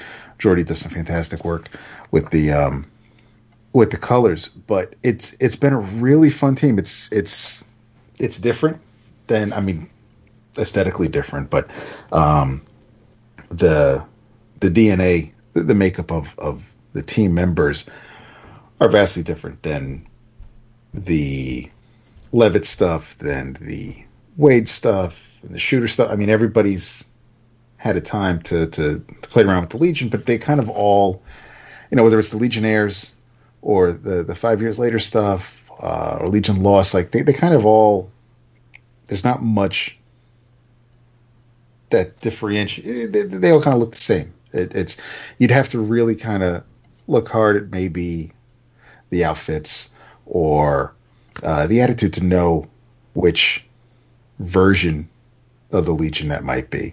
Um, but there's kind of no mistaking Bendis' thumbprint on this team because you know Lightning Lad doesn't look anything like any Lightning Lad we've ever seen before, and um, you know he kind of there's some things where someone might read it and think he changed it just you know oh to change it or, or to be different or you know that I can get away with this, but um, all the characters, the, the, team members, the way the Legionnaires interact with each other, Triplicate Girl, how you know how how kind of um, not ditzy, but just the way she interacts with her self uh, and and how those selves interact with other people. And uh, I mean, he fleshed out like Bouncing Boy in a few panels more than like I've ever cared about or, or, or read about Bouncing Boy in all the years I've known he was a Legionnaire.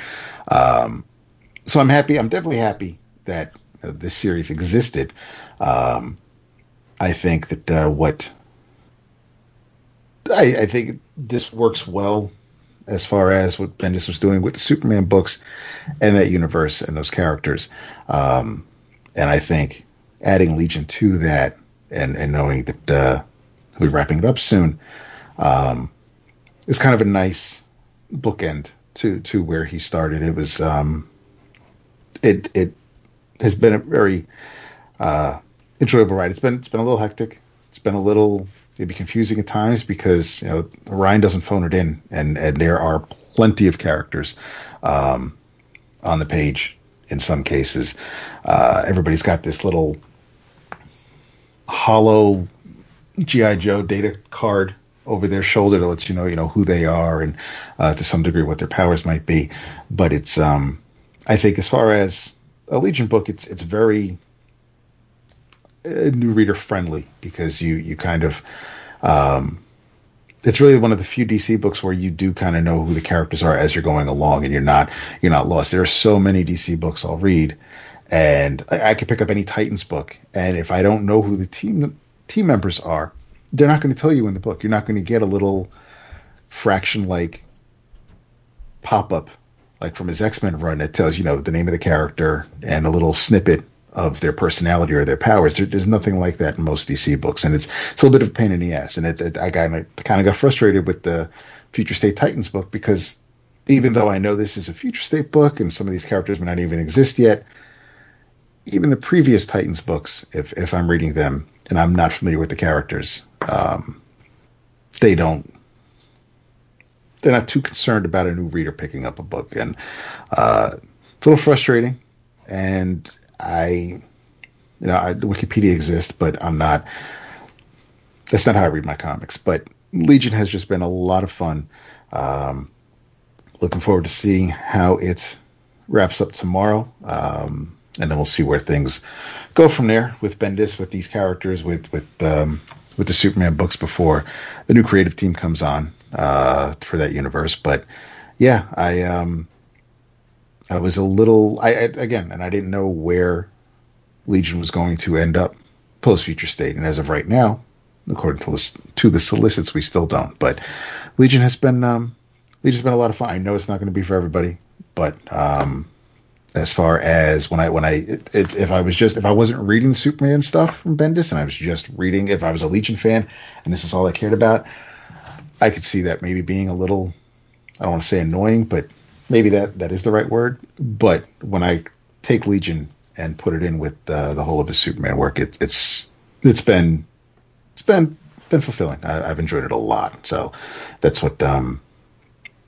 that's what I read last week as we were um getting for ready for last week's show. I didn't get a chance to chat on it, but uh, but yeah, I, I just I want to make sure that since I have it's been a couple of months since um, I was catching up on it. Uh, I'm, I'm looking forward to seeing how it ends. Why is it that Legion can't seem to catch on in the modern era? Like, there's no objective reason it can't be done, right? I mean, there's plenty of other team books that, sure, some go hot, some go cold, but they they they have runs, and and I I just feel like for some reason, uh, and I I don't have an answer, which is why I'm putting it out there to y'all. Why they, can't Legion catch on? They tend to, and and from what I remember as it was playing out, every time they're chugging along at a good clip, something has to divert it, and and that's when when when Waid and Kitson kicked off Legion of Superheroes, then that event happened, and Supergirl was in the future, and now that change. I mean, they they visually it still kind of looked the same, but I don't know if Waid had that event hiccup in mind when when he was plotting things out. So that's that's that could be a problem. I mean, that's you know, if if, if you're if, if you're enjoying things the way they are, and then something causes the change. I mean, in this case, Future State, and again, if Future State wasn't a thing, I don't know if we'd get more than twelve issues of this. I, I don't know, you know, what Bendis had planned. I know uh, Bendis had things planned for Superman, and then Future State happened, and it was a good time to, to for that to end. And but I don't there always seems to from what I can tell, there always seems to be something that happens at DC, an event or editorial, something happens that causes them to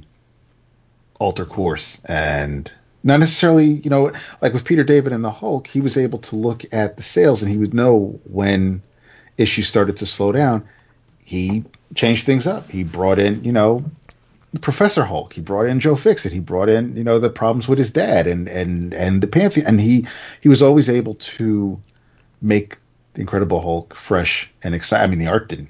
The art definitely was great, but but he was always able to kind of call an audible and change things up to make it feel fresh and keep the readers interested. And and I don't know why. And in this, I'm just going to say DC, but I don't know why DC always has to do something that causes books to just change the, from the path that they were on because something happened some event or some something changed but or they hired somebody uh, you know everybody was happy with the Tomasi Superman book. I was. And they hired Bendis. Of course we give him Superman. He wants Superman. We give him that. And and that you know not not a lot of people were really ecstatic about you know Tomasi leaving Superman. But um something just always happens behind the I think something always happens behind the scenes. I don't think it's a reader thing. I don't think it's I don't think Legion is hard to get into. I just think whenever Legion has has has, has footing and and it's it's chugging along, DC's got to do something to screw it up. That's my thinking on it. I I think that makes sense. I also wonder though if the fact that it's set in the future doesn't always have people thinking, well, I don't really need to read that. Like books are expensive these days. I got a budget, and it's not going to really affect any other kind of continuity. So what do I need to read that for? I don't know. You know, that for some though, you would think that would be an appeal. Like I would think for some that might be appealing. So I don't know. I think it's a damned if you do, damned if you don't proposition.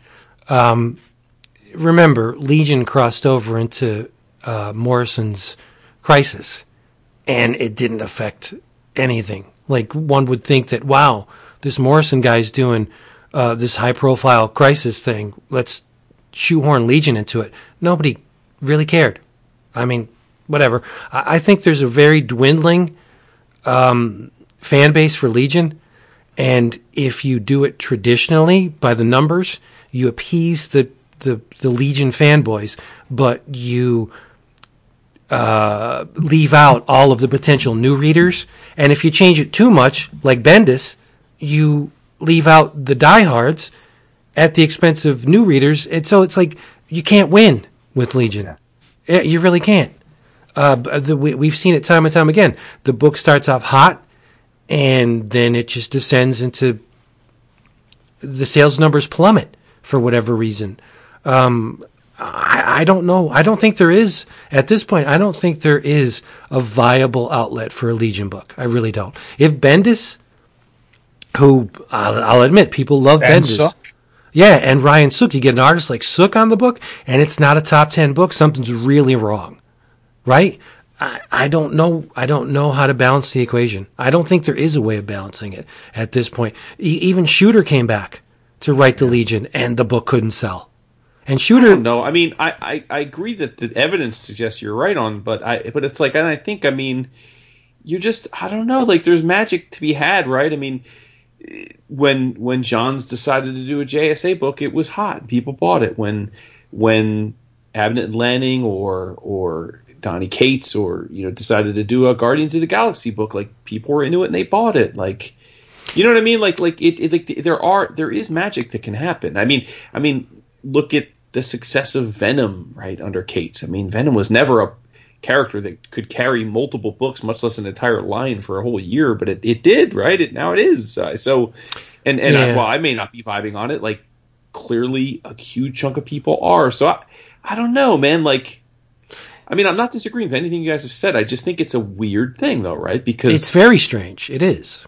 Yeah. yeah. Even at the height of its critical success, I'm not talking commercial, critical. Giffen, Tom and Mary Bierbaum. Um, you know, five years later, the the the book that everyone says, "Oh my God!" Five years later, Legion was phenomenal. You got to read this. It was so much different than stuff that came before, and it set the tone, and it was gritty and, and uncompromising and wonderful. That book did not sell that much. Like even even the dar- the Legion era that's considered the critical darling did not sell that much. The one that did sell enough was the Silver Age Legion with Superboy, and nobody wants to go back to that right? So I don't know. I don't know what the what the Legion recipe is. It, it, I'm sure if DC knew, they would gladly serve that dish up nice and hot for you. But I think Legion is a losing proposition, which is baffling. I, I completely understand. So many great characters. Um, so many wonderful pro- plot lines and villains. The villains are phenomenal in Legion, yet nobody seems to care. I don't understand it. I really don't. I, I, am guessing you could put Neil Gaiman on the Legion and somebody equally respected in on the visual visual aspect, and the book still wouldn't sell. I don't know. I don't know. I mean, I think I, I, think the the proof is kind of in the pudding there because I mean they gave, I mean, Gaiman wrote an Eternals book, right? Yep. And I'm sure maybe that'll sell now. I mean, people, they'll, they'll I'm, I'm, sure, the, not the there's plenty of remainder copies out there. I know I've seen the hardcover everywhere, but I'm yeah, sure Marvel will will reprint it with with a new cover or something because of the movie. And yeah, but, but see, it's not really fair because you know, yes, movie people don't buy comics, but you know, comic readers who never have read the Eternals know there's a movie, uh, or you know, in the wake of the movie, they'd be like, ah, oh, yeah, I'll, I'll try that, right? Who the fuck knows what Legion is these days? uh, 30, 40, 50 year old readers who enjoyed it back in the day, your 20 somethings and 30 somethings would be like, I don't know what the hell this thing is. Look at there's a there's 30 characters on this page. How do I make sense of this? What does it mean? What Jo Nah? What is that? Right? I mean, you gotta, you have to have some compassion. For, I mean, for, I like to think some some readers are, are, smart enough to go along for the ride, but oh, yeah, oh, I mean, sure. You don't, you don't, you don't want to walk in doing homework. You just you just kind of want to. I mean, some people are like, "Hey, this is cool. This is new to me." Again, I mean, I'm not when you know, we didn't start. None of us, three of us, we didn't start with too many first issues. Uh-uh. It was it was Uncanny X Men. No, well, yeah, that was different time. It was right? It, right, but but you know, you went in, and and granted, you know, you had the little paragraph header at the top of the Marvel books before Stan Lee presents that told you, you know, kind of who this character was and what it was about, and that was great. And and and some degree DC would do it for the Superman or Batman books, but um, you know, for the most part, you just you went in and you went along, and you know, there were editor's notes or the way the character. I mean, at least with Claremont, you knew who everybody was by the way they're thinking, but everybody had thought balloons. They they they they talked about themselves or other characters talked about them so the reader knew how to go along. I mean, conversations were had that wouldn't be said aloud in the real world, but in a comic book, because you're trying to get everybody up to up to catch them up, it works. And they don't they don't do that these days. There, there's a lot, and I, I, just said it with the Titan stuff, but I mean, there are a lot of books where you're just like, I, I don't know who these characters are. Most comics these days are basic math, right? Very easy to, to, to wrap your, your brain around. Legion is quantum physics. There's so much backstory with Legion. There's so many iterations of the Legion. Silver Age, post crisis, three boot. Like, what? You know, the, a writer who has experience with the Legion, reading the Legion, will come in and make a, an allusion to something that happened in a different timeline. And it's like, who's going to get that? Right? There's, there's, tens and tens. Uh, there's so many characters in Legion. It's daunting to say the least. I I hope that that they figure out the formula, but I I really I mean call me a pessimist. I doubt they ever will at this point. The uh, Bendis on a book should be a guaranteed seller. I mean, maybe that's the maybe you hit hit on Vince. It's that because it's legion of superheroes, like in its design is is is a, a really big roster and so it's hard to get people to buy into like you said 20 30 characters all at once i mean i know speaking for me the only time that I can say I was really into Legion was the Legion Lost that era of stuff, and that was because it was targeted, right? I Right. mean, Legion was broken. That didn't. They were a, they were a tighter group of Legionnaires that had Splinter Group, yeah. yeah and, and it was and i was super into it you know um yeah and i guess legion adjacent would be tom's omega men run which was great but that too was was a focused group of characters so I, yeah i don't know uh, we're not going to solve that that problem Nah, for DC it's- tonight, but I, I just I do find it fascinating because, um, I, well, maybe a month or so ago we were talking about team books, and I, again, I was reflecting on this year. I mean, I think and and I realize that maybe this is just my perspective, and so you could tell me I'm nuts, but I feel like there's never been, at least in the time we've been doing the show, a worse time for big two team books. Meaning, not even I'm not even speaking about their quality. I'm talking about just no buzz, no just Yeah. n- not that like you were saying uh, momentum. We don't feel compelled like we have to talk about them, right? I mean. Fantastic Four, right? I mean, it, it, it has to be a special kind of situation for none of us to want to talk about Fantastic Four.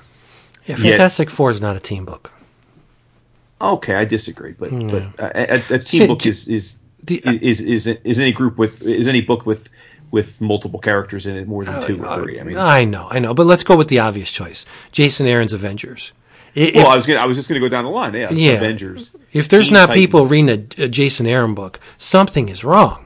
Just Justice League. And Yeah. your- I mean, your boy Snyder, right? I mean, I mean, now I think that sold okay, but it certainly wasn't a book that got a lot of buzz. No. I- in all of our in our social media, our our Facebook group, our Slack, True. our our Twitter, nobody was saying, "Hey, why aren't you guys talking about what's going on with Justice League?" It's that's lit, you know. Yeah, Um, and it's Teen wonderful, Titans, but same thing. Yeah. Um, uh, it's been a long time since Teen Titans was a book that was at the top of the the the comic culture zeitgeist. Um, I think the haven't really outlier, JSA book. the outlier is X Men. X Men's the But- outlier. and that and that that's and that's after being effectively a not hot book for a decade. Right, exactly. And you put an architect on the book that has the brain power to understand Mm-hmm. what what he's writing and present it in a new, and you know, a novel way. I think And that no disrespect to Bendis, by the way. I mean, No. Obviously, Bendis has had a ridiculous Hall of Fame, if there were such a thing, career. But Bendis' take on the X Men was not hot. It was supposed he was supposed to give that he was supposed to give the X Men life. It, he didn't he didn't pull it off. Bendis Bendis was supposed to make Superman hot. Now again, Dap loved the Bendis Superman run, so it worked for some group of people. But Right. from a sales perspective, it was not the success they were hoping for. I mean, Yeah. they paid Bendis Bendis money to come there more than pretty much anyone else gets there, except for like your Johns and your Snyder, and and the goal as I mean, it's in the press release. They they wanted Superman to be a top five book. That was their goal. It never happened. Um, so is Bendis? Uh, you know, we've talked about this before. Is Bendis a you know, you said Vince like, oh, well, if Bendis can't, I don't, I, I don't, I don't know if Bendis is a guy in 2020 that you put him on a book and it's going to sell, right? I, I, I don't like he's done a bunch of DC books now, and and I'm not, I'm in no way admonishing the quality of them, but I don't believe any of them were particularly strong sellers, inclusive of the Superman books. But right, I, I don't think any of them were like big commercial hits, and I'm not blaming him for that. I'm saying I think in today's market, maybe more than ever, it is very difficult for a creator or creators to significantly alter the trajectory of a book simply because of who they are. I think it just has to be right place, right time, you know?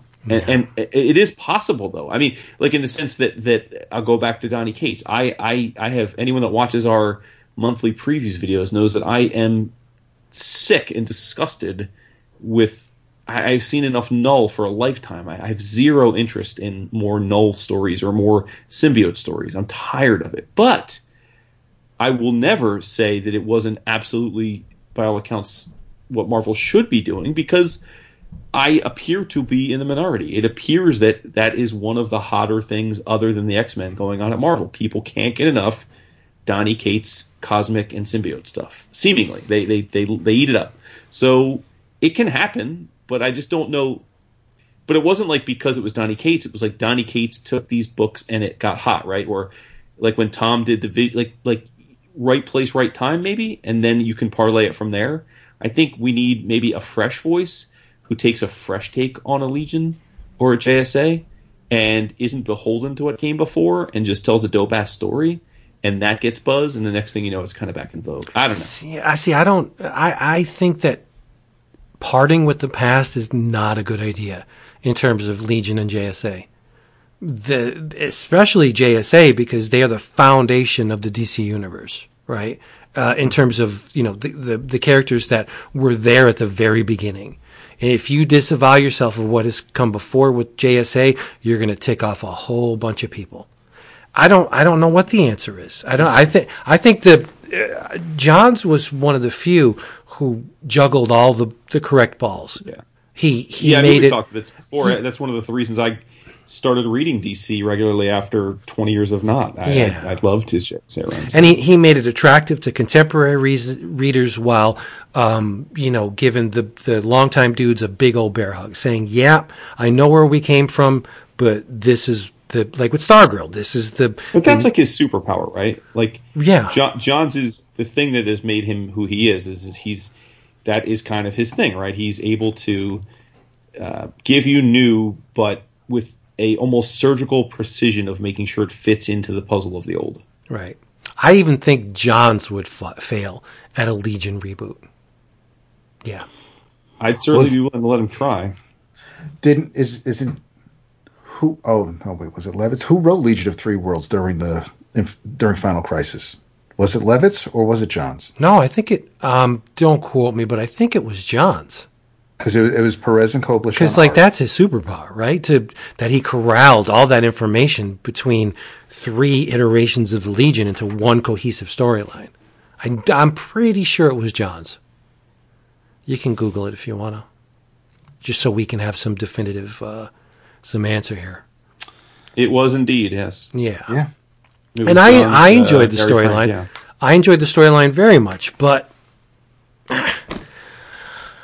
uh, it, it it hurts my heart because uh, I mean, out of the three of us, me, Dap, and I, we got love for the Legion, uh, but it's it's a hard sell. It really is. I'm glad you're enjoying it, but um, yeah, and it did. Yeah, and again, and that's another thing where if if I didn't, then I'd I'd have no problem. Um, sure, but it's it's it, it just it tapped into I I was I'm willing I'm willing to give any legion a shot, and in this case, in, in this instance, it, it that I Doug I was I tapped into something or they tapped into something, and and I was I was happy about it. But yeah, it's just again it, it goes back to that. You know, they're just going to go ahead and let me know how many issues or something I can have without me having to worry about it. So it is what it is. yeah, I don't know what's up with that because if you look at the solicits this month, it's not on there. Exactly. Right. So what? I mean, what's going on? Who knows? We'll see. We will. Yeah, I just hope they do you justice for. I, I hope they, they do you a solid for the money you've invested in it to this point. Like if they just forget about it and just say, "Oh well," you know, future state, we got new shit going on. That's not doing anybody uh, a service, you know, because then then you got a grudge. You're pissed off. You you invested in the storyline. You want to see how it plays out. It's not fair. Well, that's and, and it's it's that's I I can appreciate. You know, Bendis doesn't really forget about his creations. I mean, we have Naomi's going to be in the Justice League apparently. Um, you know, it, it, the Teen Lantern's going to live on. Not that he's writing the Green Lantern book, but you know, you, you there the, the, the Jinny Hex got her her her special one shot issue, and and I'm sure she'll pop up somewhere else. But um, you know, even if Bendis doesn't get to do what he wanted to do in the Legion, there's probably going to be threads or he'll be able to repurpose things for the Justice League. Oh, ahead. sure, So I'm not. I'm never. I'm never worried about. I mean, yeah. Would I like to see you know uh, a conclusion or, or a resolution for the Legion stuff? Yes, and I'll find out tomorrow if I do. But um, you know, if if I feel let down, then I can only hope that it will like I said, the, the thread will be pulled in, in another one of his books. Yeah. And you don't know. The future state may have something to do with the continuity that you just read. You don't know. It's it's kind of the perfect place to do it. Yeah. I mean, yeah, Legion takes place in the future. Here's a bunch of books that take. I mean, how are you going to do a future state Legion of superheroes? The book that already takes place in the future. How many? What do you go to the end of the further end? Can you go? Seriously, Exactly. let's go to the end of time when Superman and Doom and and and fucking Flash were trying to pull Doomsday out of the you know the the Oblivion or whatever it was. I don't know. I don't know. I just love comics, right? That's what we're saying. Yeah, yeah. That's why we're here. We also love TV shows, though. Oh, look at you, Segway o matic. You are like the Ronco of Segways, you little cute bastard, you. Speaking of TV shows, right? You've been watching. Oh shit! I watched the WandaVision. Yes, you did. Yeah, I did. Uh, I we all did, right? Yeah. Yeah. Surprisingly, surprisingly, we watched.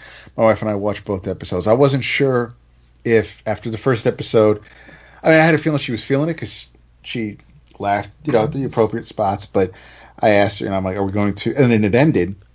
So I was like, "Do you want to say the second episode?" And before I could even finish asking the question, she was like, "What the fuck's wrong with you?" So we ended up watching the um, the second episode as well. And yes, we both really enjoyed them. Well, uh, the wife entered the room uh, during my viewing of episode two. She's like, "The heck is this?" and, and I explained it to her, and she goes, "This is so bad." And I said, "It's intentionally bad because it is supposed to dredge up all of the." Um, the feelings, the, the, the, the approach of a vintage television show, which were cringeworthy. Uh, I mean, I love uh, Lucille Ball's stuff, but you have to admit, a lot of that stuff was like, you watch it now and it's, Oh. it, it, it, you know, it, it's very, it's cringeworthy. Yes. Uh, and, and I said, here's the deal. Th- You don't know why, you don't know who, but Vision and Scarlet Witch are trapped inside some kind of either imposed reality or self-imposed reality. Why? To get away from some kind of uh, grievous harm, to get away from it. Who knows? We don't know yet. But but there are signs within the narrative that something is happening on a layer distant from what's going on. And that is the hook that it just exploded my world. Like when the the you know Wanda, Wanda, what's happening? What's you know what's good? Like I I don't know who that is. I don't know why that is, but I need to know. And I think a, as a kitschy kind of homage to vintage TV, it worked. Um, I, I'm going to be Joe Superficial and saying this could have been abysmal on almost every level, and getting to just look at her would, would make me keep watching. Like I don't care. I I I, there, I have a, a superficiality when it comes to beautiful women. I don't care what you think. She is beautiful to me. And, and I will watch anything she's in. He's very handsome. He's a great actor. I, I'm pretty sure he's a reason why my wife is watching it.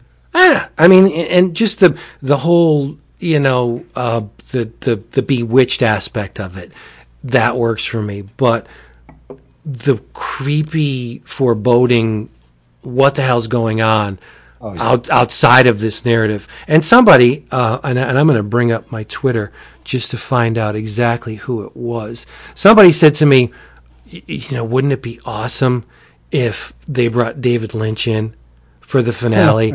and that's that's exactly um, how what I was thinking because I, there's a there's a Twin Peaks vibe to this that um, it, it's compelling to me because I, you know I'm a huge Twin Peaks aficionado.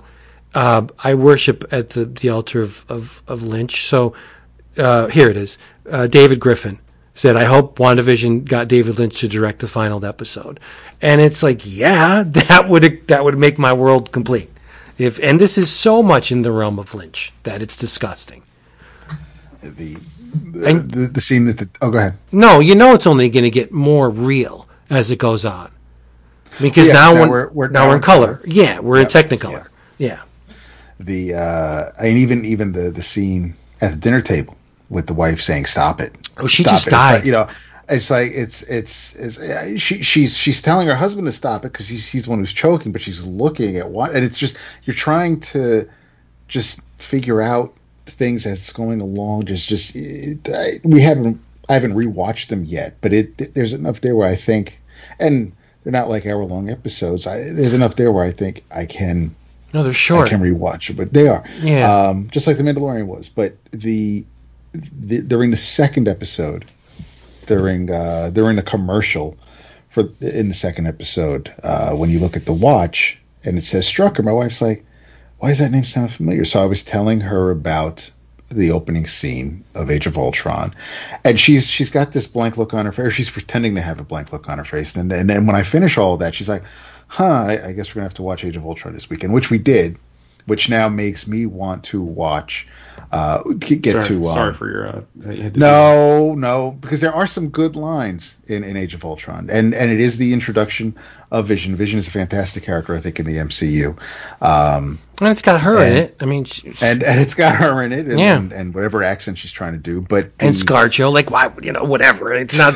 It's it's not a It's cinematic not- masterpiece, it's, but not, it's not the best Avengers movie. No, it is No. not. But it's still it's I still had fun with it, and we um, and, and now I want to watch Infinity War, and and because I like the two of them together, and I I, I like Paul Bettany's Division. I like that character on screen, and that was the last time we saw him, and and that's when he was getting the Mind Stone pulled out of his head, and and so now, now you know, of course, we're sitting at home, and you know we're having conversations about like, well, you know, before that happened, Shuri was trying to do what she could do. So it's like, you know, maybe I don't think they're in Wakanda, but maybe, and and so, we're trying to like maybe maybe they're maybe Wanda was able to. So we're just we're, we're having a whole bunch of what if conversations in the house as we're trying to figure out where exactly this is taking place. Where are they? Who's who? What what's and, and that's that's almost as much fun as as when we spend the the forty minutes watching the show.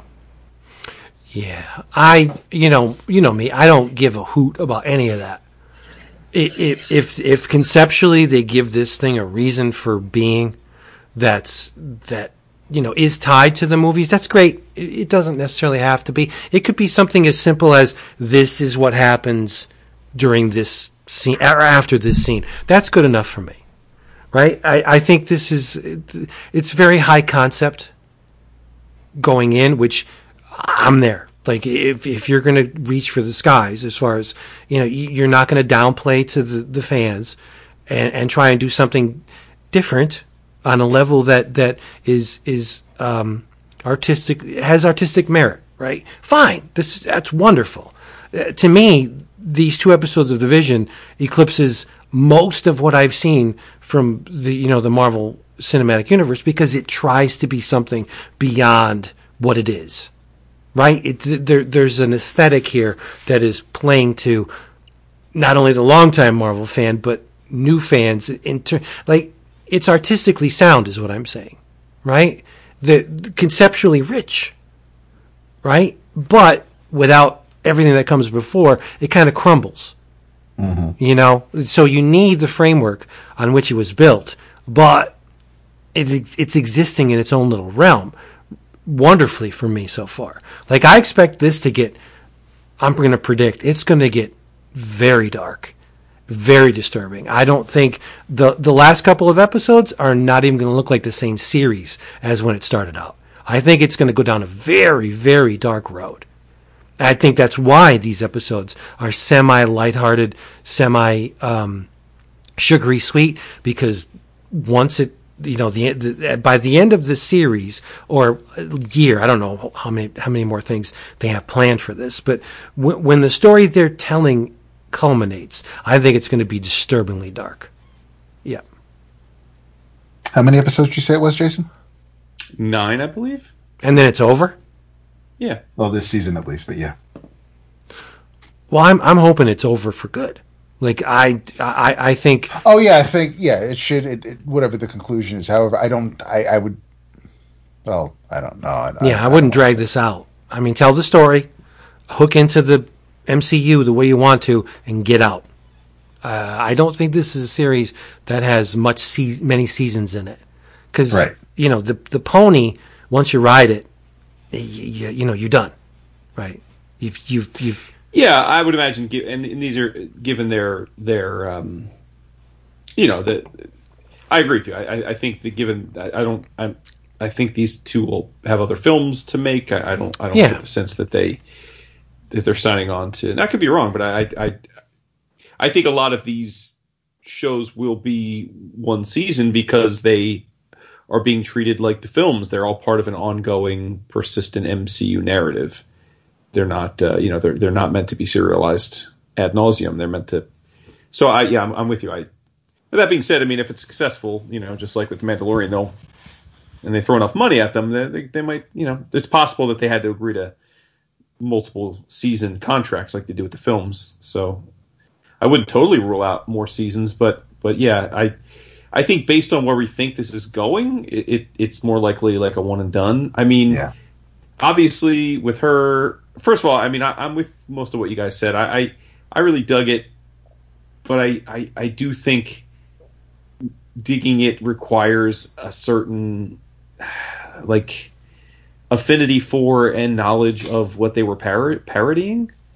And, and and so like i mean there, there hasn't been a single mcu thing that my youngest hasn't loved and I'm not. You won't be. I mean, but he's 11, and and he he was completely baffled by this. He he just didn't get it. It he was bored. uh, He just didn't understand it, and I don't blame him for that because he had the, to explain to him. Oh, they're making fun of of the way sitcoms were in the 50s. He's like, first of all, what the fuck's a sitcom?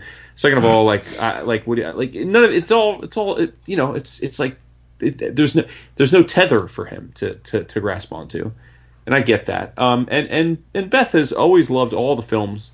Um, she's an easy mark when it comes to them, frankly. And she was bored to tears because again, she she wasn't someone who finds love for the nostalgia of those old sitcoms. Um, so, I mean, that's irrelevant to what I thought of it. I mean, I thought it was great. Um, and and I'm with you guys. Like, I I applaud them for doing something different. I mean, it's a bold, bold move to start a show off like this, especially because it's the first. Like this is the just like the Mandalorian was the first of the Disney Plus Star Wars line, and now the whole world is excited about the 27 other Star Wars things we're getting because of how much they like Mandalorian. To start the MCU television experience this way is bold, right? Because we've also got much more linear, straightforward things that are looming, most notably uh, Winter Soldier and Falcon, which I think is going to be a straight up action adventure series. And, and and I think if you started with that, you'd have a lot of people saying, "Oh man, I, I, it's awesome! I'm going to get more Marvel. Can't you know? Can't get enough." So I, I think it's bold to start it this way. Um, I I, will say my strong supposition is that they need to get to getting with these next two episodes for for the for it to be a smash success, right? Um, not not for me to enjoy it, but but for it to be Mandalorian esque, where it's water cooler talk and people can't wait to to see more and see what else Marvel's going to do. Um, like so, I think it was a bold start, but they need to kind of move on with it. I, I, now, what they're trying to do, I don't know, man. Like she obviously shows she's pregnant at the end, you know. So us old Avengers heads were were reminded of Wanda and Vision having, you know, two kids. And, oh, she's and- definitely going to have twins. Right, and then they Yeah. weren't real. She made them up, and then when she discovers that, she goes insane, and kills a bunch of people, and eventually wipes out all of mutant kind. I, I don't, but but the but the MCU is different, right? Like like the Vision's really not like the Vision's kind of already gone in the MCU, at least in this form. So is this more her mourning that, like not being able to handle that he's gone, trying to hold on to him? Uh, you know, is that what's going on? I, I don't I don't know. I, I Yeah. we'll find out. I think coming out of this, I'll, I'll make two predictions. I think we already saw the 50s, and episode two ended with the 60s. Whether they're going to push that into episode three and do a 60s proper, Sure. and then 70s, 80s. I, I think the, the the show is going to get progressively more violent and more explicit as every episode goes on. I also think Wanda's going to come out of this as a villain. Interesting. Yep. I, I mean, I could see it, right? Absolutely. It it just opened too lightheartedly. Uh, the thing with the helicopter that's in color, the the the blood on the hand. Um, there's a reality that's trying to pierce through this this bubble that's either uh, self-inflicted or imposed upon them. I think it's going to get extremely violent at the end. I, I just I'm not talking Peckinpah violent, but I think it's going to take it's going to surprise a lot of people given the innocent opening episodes. Mm-hmm. Yeah. Oh, I think they have. I think it's very calculated, um, and that's why I'm glomming onto it so much because I think it's an artistic statement that tries to elevate the narrative beyond a simple connection to the Marvel Universe into like a pastiche of not only television but of the the um, the fall from grace of of a character that um, not she I mean she wasn't held in super high esteem but she was one of the good guys. And, and I and I think that it's a it's a corruption uh, in a sense of of a uh, semi innocent character who had something taken away from her. In this case, not only her husband, but the twins that she's going to manifest within the show. I don't think it's going to end well, man. I think it's going to be very dark. Yeah, I'm with you there. I'm with you there. So yeah, I mean, it looks great. I mean, let's just say, I mean, all, all the, regardless of whether it proves to be a bold move stylistically or story wise that, that Yeah. doesn't pay off, it, it's a beautiful look. I mean, it was. If you have any familiarity with with that era of sitcoms and television, it was just just on the money. I mean, it was just fantastic. The black and white is so rich. I mean, it's tough to get the blackest black, the whitest white, and all the grays in between. And they nailed it. And uh, yikes! And and then when when it switches to color and you see her red hair, like it's just stunning. Just the the visuals are just impeccable. Yep. Yep. Yeah. Yeah, for sure. You know what else was impeccable? My this dick. Oh, now see, you got to go low. Sorry. you're supposed to go high. Oh, on. I have to go low. Where I, should I should I repeat the the things you have written on the eleven o'clock form, Mister? You know, okay. you, you, you know, uh, you, you know what was phenomenal this year I don't know in 2020? what. Our our illustrious guests who joined us on the show. Oh, you're going to give us a list. Well, if, without without cheating, how many different guests did we have this year? If you want to take a guess. Oh goodness. Was our Well, first guest Kelly Thompson? No, that was ni- 2019. Oh shit. Okay. As was Phil Hester, by the way. oh, it was the end of 2019. Okay. Yep. wait, we had Phil Hester on. Yeah, to talk about family oh, Are you feud. I'm kidding, dude. It's a oh. it's an inside joke. It's the bullpen bulletins joke. That's Oh. yes, it is. Motherfuck. Yes. Duh. Nice, nicely done. All right, I'll go on on a limb and say we had nine guests last year. Okay. Now, are you including like I'm including friends of the show? I'm including. Oh, uh, are we talking professional? No, like friends. I I don't know, know. like guests, like people that aren't the three of us. All right, fourteen. Okay. That's good. Um, I'll name that tune in 16. The winner without going over is DAP. We had 17 people join us on the show. Wow, that is crazy. Yes, we had, and, and there are some other crazy things. It was a weird year, as as I keep saying. Um, although we had 17 guests, only four. Uh, well, that's uh, one, two, three. Only six of them were first timers. We had the Bad Idea crew, Dinesh, Warren, and Hunter. They were first timers. Sean Crystal, first timer. Roy Thomas, first timer. Hopefully not I'm breaking my freaking heart. not the whole Did we time, get a huh? reply yet? Like, what's the deal? and then, last but certainly not least, our good friend Jeff Bouchard joined us this year. Yeah, yeah, yeah, yeah. Now, those who made repeat performances included Mr. Crusay, Mhm. Mr. Muscar, Mr. Caleb Alexander McKinsey, A Whole lot of sexy in all those names. yep, Mr. Fleece, Woohoo! Mr. Sholey, Yes. Mr. King, as in Tom, Mr. Esmond, Mr. Yo, Yes. uh, Mrs. Merkler, Mr. Allison, and Mr. Pitzer. Nice. We didn't Now- have Hassan on this year? Last year? You what? Hassan? No. We did not have. No, that was Oh, 2019. wow. Damn, okay. We did not. This was the first year I can remember, although there may have been one other year where we didn't have Skottie on once. well, he's too cool for school now. I mean, no, he's not. He'd come on in two seconds if we asked him. kidding. Um, Reap, uh, Christina was on twice last year. Yes, she, yeah. yeah. Zach was on twice last year. Caleb was on twice last year. And shattering any prior record of being on in the same time this year, Mr. Fleece, aka our fourth stand in, our Joan Rivers, he was on the show five times last year. Well, that's because Tony's awesome. I'm not saying he isn't. I I'm know. saying, you know what? We, all the years we've been doing this, no one's come close to that. You know what we Uh, should do?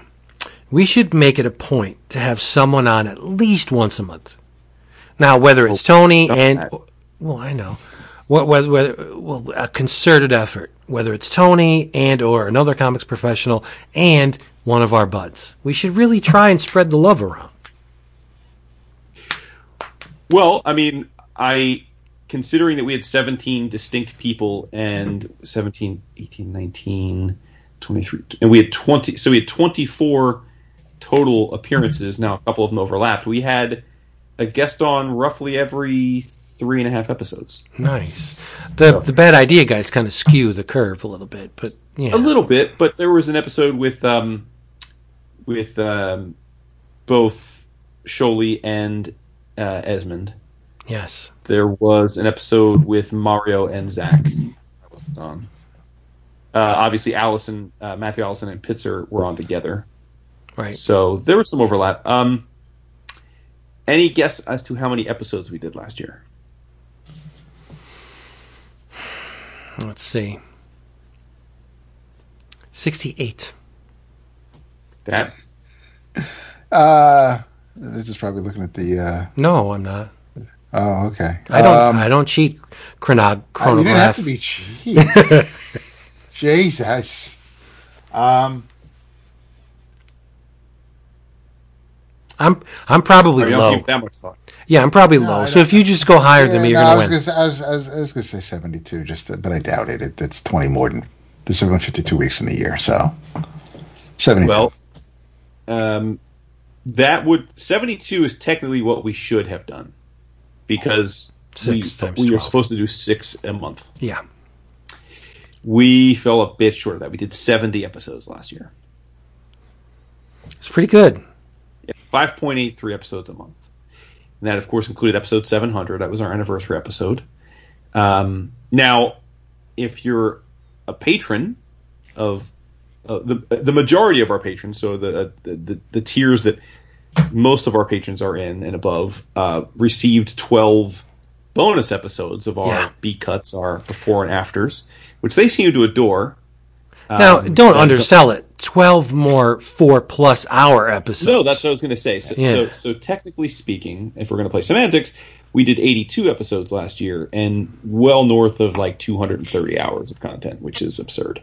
So definitely produce the content. That's good. Um, we obviously 12 of those episodes were books of the month. We had a incredibly DC heavy book of book of the month tilt this year. Blame Five that. of our 12 were DC. Mm. Batwoman, Booster Gold, JLA Earth 2, Green Lantern, Green Arrow, and The Authority.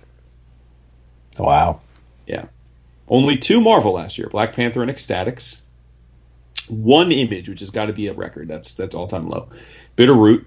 And then we had a Rebellion, Rise and Fall of Trigan Empire. Uh, Fantagraphics, Troublemakers. Dark Horse, Milk and Cheese, Dairy Products Gone Bad. And then a 2000 AD with Judge, Je- Dr- Judge Dredd Complete Case Files, Volume 5. Nice. Well, two of us were at volume five. I know, I know. What? Wow, he just he just does not let you go. Uh, That's the best. I love it. We also that. had some special episodes thrown in there. Uh, we had favorite comics of the decade, which we started with. That was the first episode of la- of, of 2020.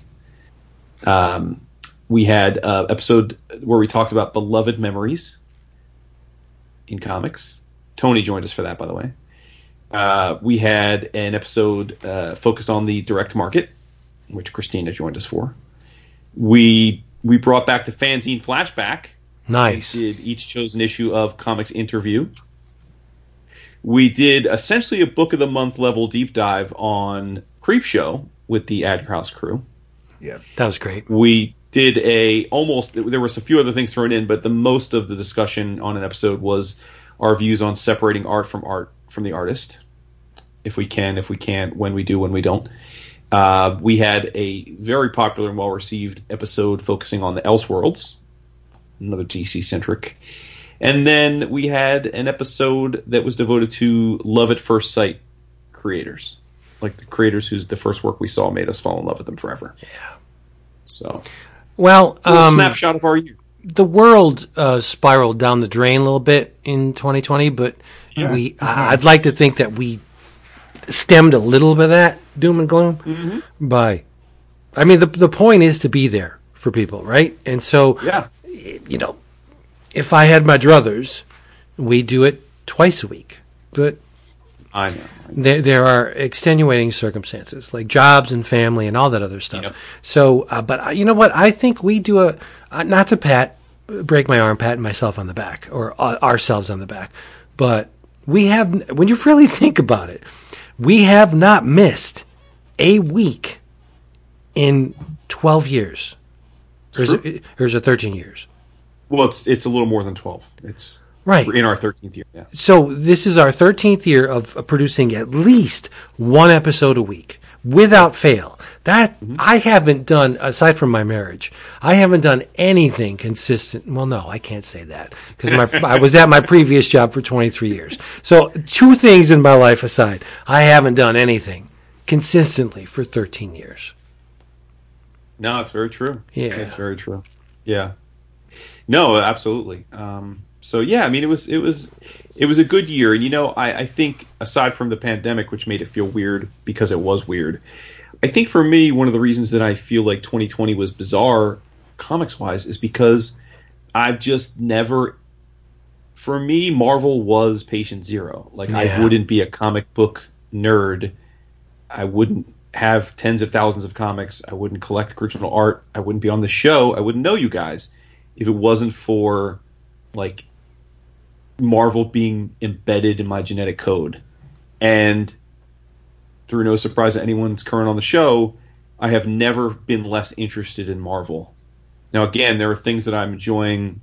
Your Immortal Hulk, a bunch of the X books. It's not like I'm devoid of enjoying Marvel, but but it does feel weird to me because I think when I look at most years, Marvel, it may not they they rarely have been my favorite publisher in our Costers, but they're I'm always reading a ton of Marvel, and and this year I wasn't, and I think that definitely also makes me feel a little un like hinged to the way I would normally view a comics year because there was I didn't have my safety blanket, you know, like the comfy blanket of oh let me just read some catch up on some of these Marvel books, which are because I love the characters going to be good enough. You know, I didn't have that this year, but but by my own choice. But but I- I'm not saying I regret the choice. I'm saying, but it, it is definitely part of why I think I'm viewing 2020 as such a bizarre year.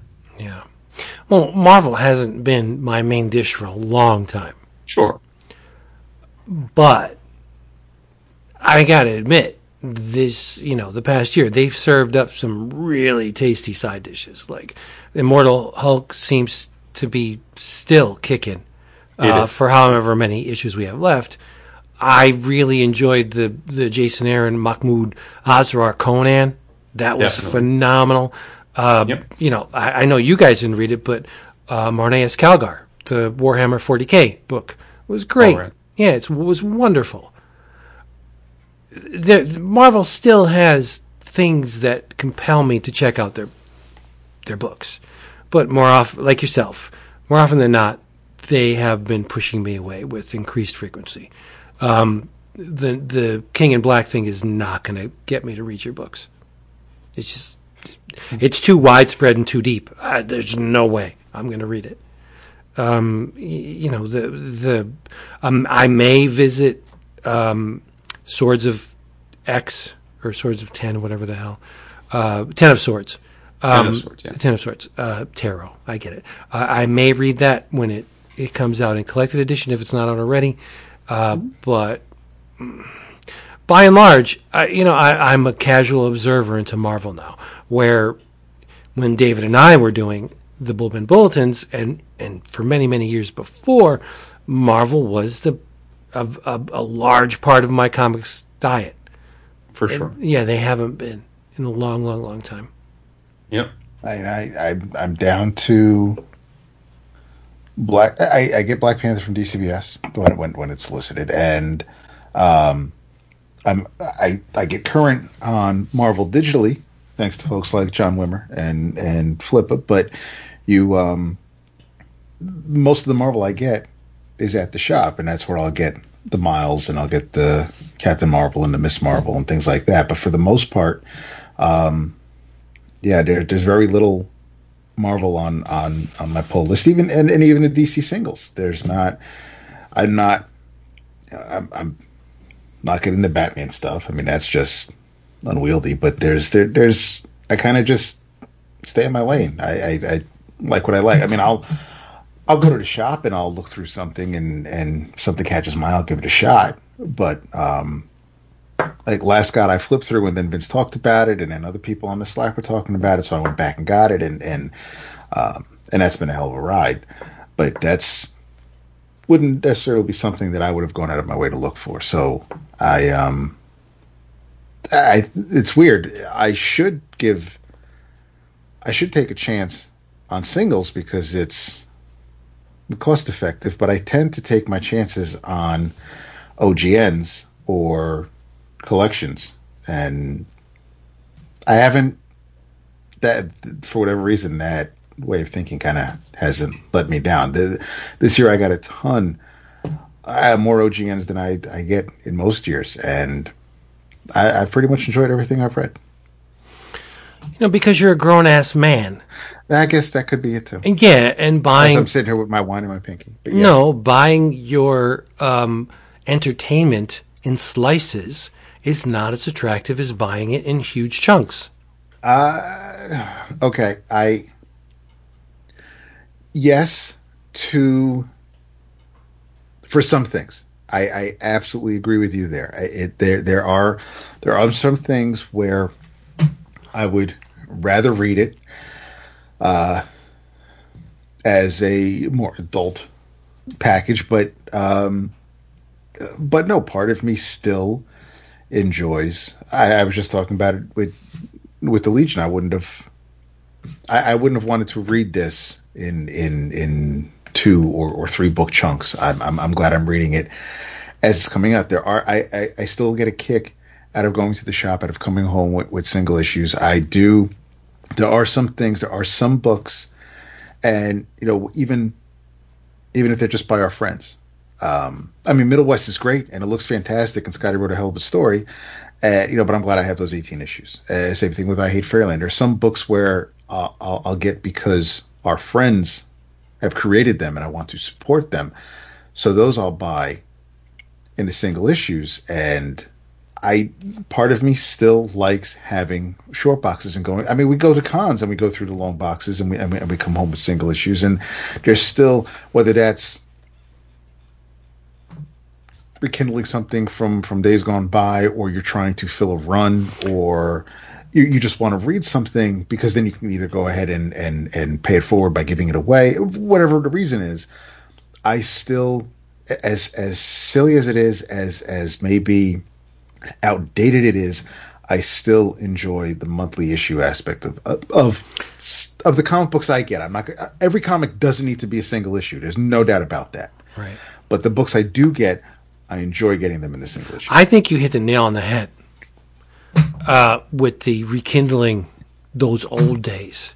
Because go, going to the comic shop once a week, that's a self-imposed reality, like Wanda. That that it, that's that's not real. You know that that's you're trying to recapture the days of you know all of the, the our our days when we had this the the golden age when when comics were relatively inexpensive. We can go once a week and bring home a huge stack and, and just, we had the time to devour them and we didn't have the, the, the, you know, the, the obligations of family and children and jobs and, well, not, not, you know, super jobs. Uh, but yeah, I think, I think that's just trying to tap into something that, that's bygone. You know, it, the, I, I don't know. I, I don't want to be like a, a wet blanket, but, do we need to go to the shop every week? No. Do we want to? Yeah. Oh right? yeah, we definitely. Yeah, want to. we, I mean, I, it's fun, right? You, you go and you shoot the shit, and you spend some time, and you talk with people you like, and it's I mean, about about. without having a shop. I- Yeah. I, I would have to wait for my books from DCBS. I even enjoy going to Dave's every once in a while, talking to Dave and Matt and uh, Comics on the Green, uh, just to you know uh, maintain the connection to these people that I I like and respect so much. But yeah, I, I, I, don't know. I don't know. I, I think episodic um, narratives are. It's a hard sell, man. I mean, even Stephen King couldn't do it. The Green Mile. They they they sold enough because it was Stephen King, but after that experiment, he's just like, nah. I'm just gonna keep writing my books. You know, here's the whole thing. I, I don't know. I whatever. I don't even, I don't want to be that guy. I just, let's just talk about something else. I don't even. Well- I, you know. I just get off my lawn, Grumble, The- grumble, grumble. you The, fuckers. uh, since since we um we're talking about TV shows, I figure I'll I'll I'll say it here because I don't know. Well, the, I definitely won't get a chance to later this month. By then, it'll be old news. I I don't I not sure when you guys you well the listeners yes, but but specifically Jason and Vince, I'm not sure when you two will get around to watching the third season of Star Trek Discovery. But I finished it over the weekend finally because I was waiting to actually sit down and watch it um, in chunks, and it is. I think, well, it's it's absolutely my favorite season of the series, and I love the first season. It's my favorite season of the series, and I think it's. I would say it's the best season of the series to date. Um, as I'm as I'm watching it, and there might be some spoilers here and there, but as I, as I'm watching this season, as, as I'm watching it play out, and we get to the the season finale, I I find myself I found myself smiling a lot. The, there are moments in episodes that made me feel like I was watching older episodes of Star Trek. There were things that happened that I, I practically jumped off the couch uh, in full Leo mode and pointing at it, going, "Yes." I mean, I was just there. There, there were things that happened that, um,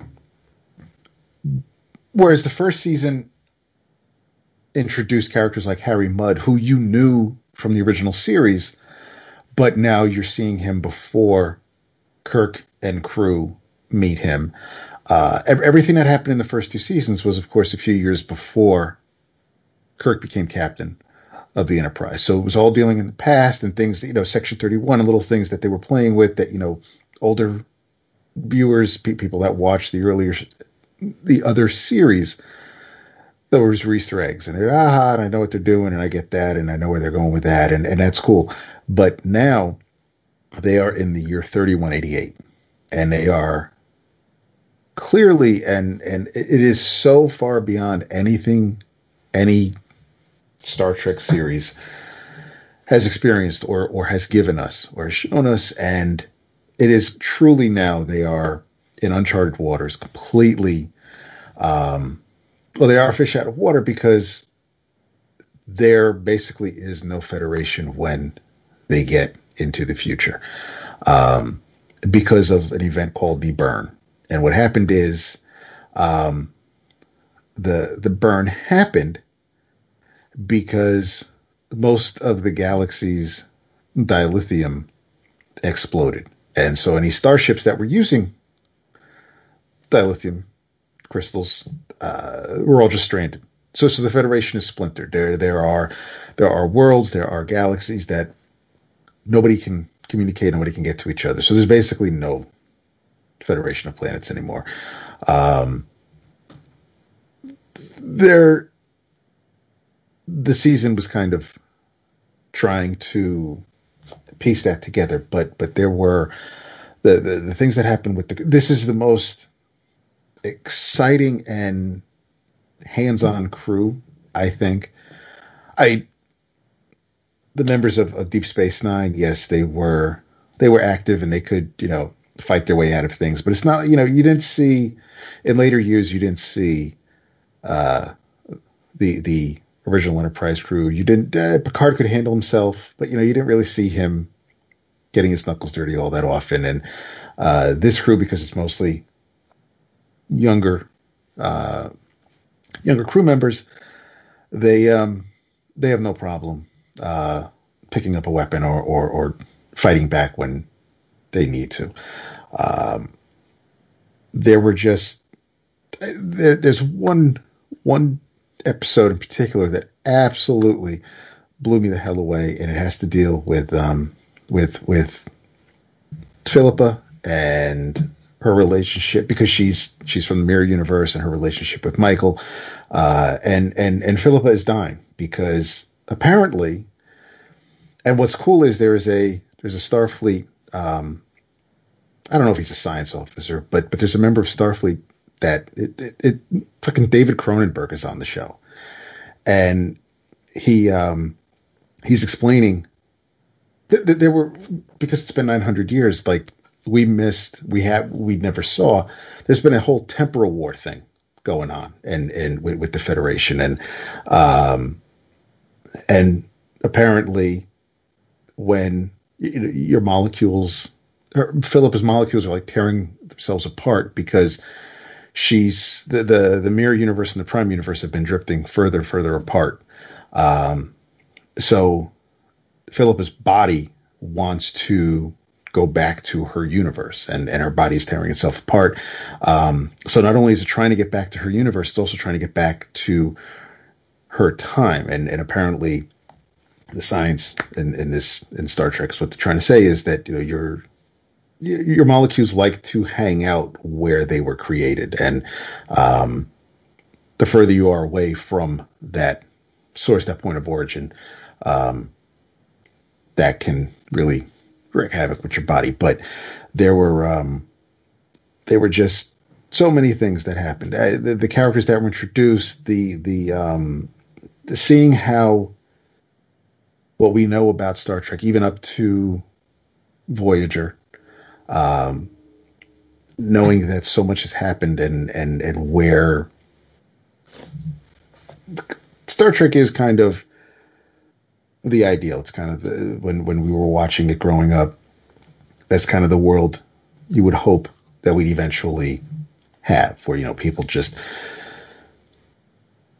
not even tolerate, but I mean, you know, people can. Everybody gets along. You know, there's no there's there's there's no race wars. There's no there's no worry about money. There's no you know, it, it, it's just it's it's almost like a utopia. It's kind of like what you would like it to be, um, and seeing what's left of the Federation as the season plays out, all of that just reminded me about what I really like about Star Trek. But I think you know with with with the way the fact that they're now in the future, no idea what's going to happen. Um, they're not playing fast and loose, or, not, or they're not trying to be funny with the past because we know how things shake shake out. Um, they're not confined to well we can only go so far with these characters or with this setting because we know what's going to happen in a few years when kirk comes so they got rid of that. They lost that baggage and now they can move forward and I, I am so excited to see where it's going but i absolutely love if, if you didn't watch any of first two seasons if, if you're behind i would i think there are some moments where they kind of mention things that happened previously but for the most part um, because they're not lost, but because they're they're trying to get their bearings. Because this crew, because the Discovery crew is trying to figure out the way of this world or this universe or this time. Um, I think it's a great jumping on point for anybody who just wants to check it out because you'll you're not going to be lost, but you're as lost as they are. And I think that's that was just so much fun. I mean, it's great when you've been watching from the beginning, but this season is just blown me away. I could not be happier with with uh, with how the season played out. Nice. I um I have CBS All Access currently because of the stand, Oh right, and my plan was before we forego CBS All Access, I was going to watch Discovery. So nice. I've watched the first three episodes of season one and haven't seen any, seen anything else. Season one was great. I, I, I love the way that played out. Season two was good, uh, but yeah, I, this season blows them away. Nice. All right, you yahoos, thank you for being here with us once again. If you would uh, be so kind, check out our sponsor because they got the stuff you want at the price you want to pay. Uh, from, oh boy, from Aftershock. Woot woot! It is Tim Seeley and Freddie Williams II on Bequest number one, a new fantasy series that will cost you two dollars and forty nine cents for the first issue. That's fifty percent off. From Image Ultra Mega by James Harren, a whopping seven ninety nine cover price. Uh uh-uh. uh, you are laughing, you're crying, you're laughing so hard because you're only going to pay three dollars and ninety nine cents. Again, half off and you know, bringing up the rear, but longest title in the bunch, so that says something. From Seven Seas, Super Sentai Himitsu Sentai Gorenger Classic Collection hardcover by Shotaro Ishinomori. It is a twenty four ninety nine book, uh, but super smart you, you're only going to pay seventeen dollars and forty nine cents. That is thirty percent off. DCBService.com. Ah. Uh, when Jason read that I was going to be bringing this to the table, uh, especially today, he said, mm, "I don't know. Maybe that will be interpreted as being a little bit insensitive. What with, you know, what today is, and I, I uh, maybe I understand, but I don't agree because I think um, this story." Plays into a lot of the things that um, Martin Luther King deemed uh, crucial uh, in the lives of the uh, to the existences the people he chose to uh, to um, help. Uh, I read Django Unchained. I know it's it's a sticky wicket, right? It could be interpreted a lot of different ways, but I think um, I see it as an uplifting story of a man who overcomes every obstacle thrown at him. Um, not only from the the racist fuckers that tried to keep him down, but his own people as well, who who tried to to to kneecap him and, and keep him from succeeding.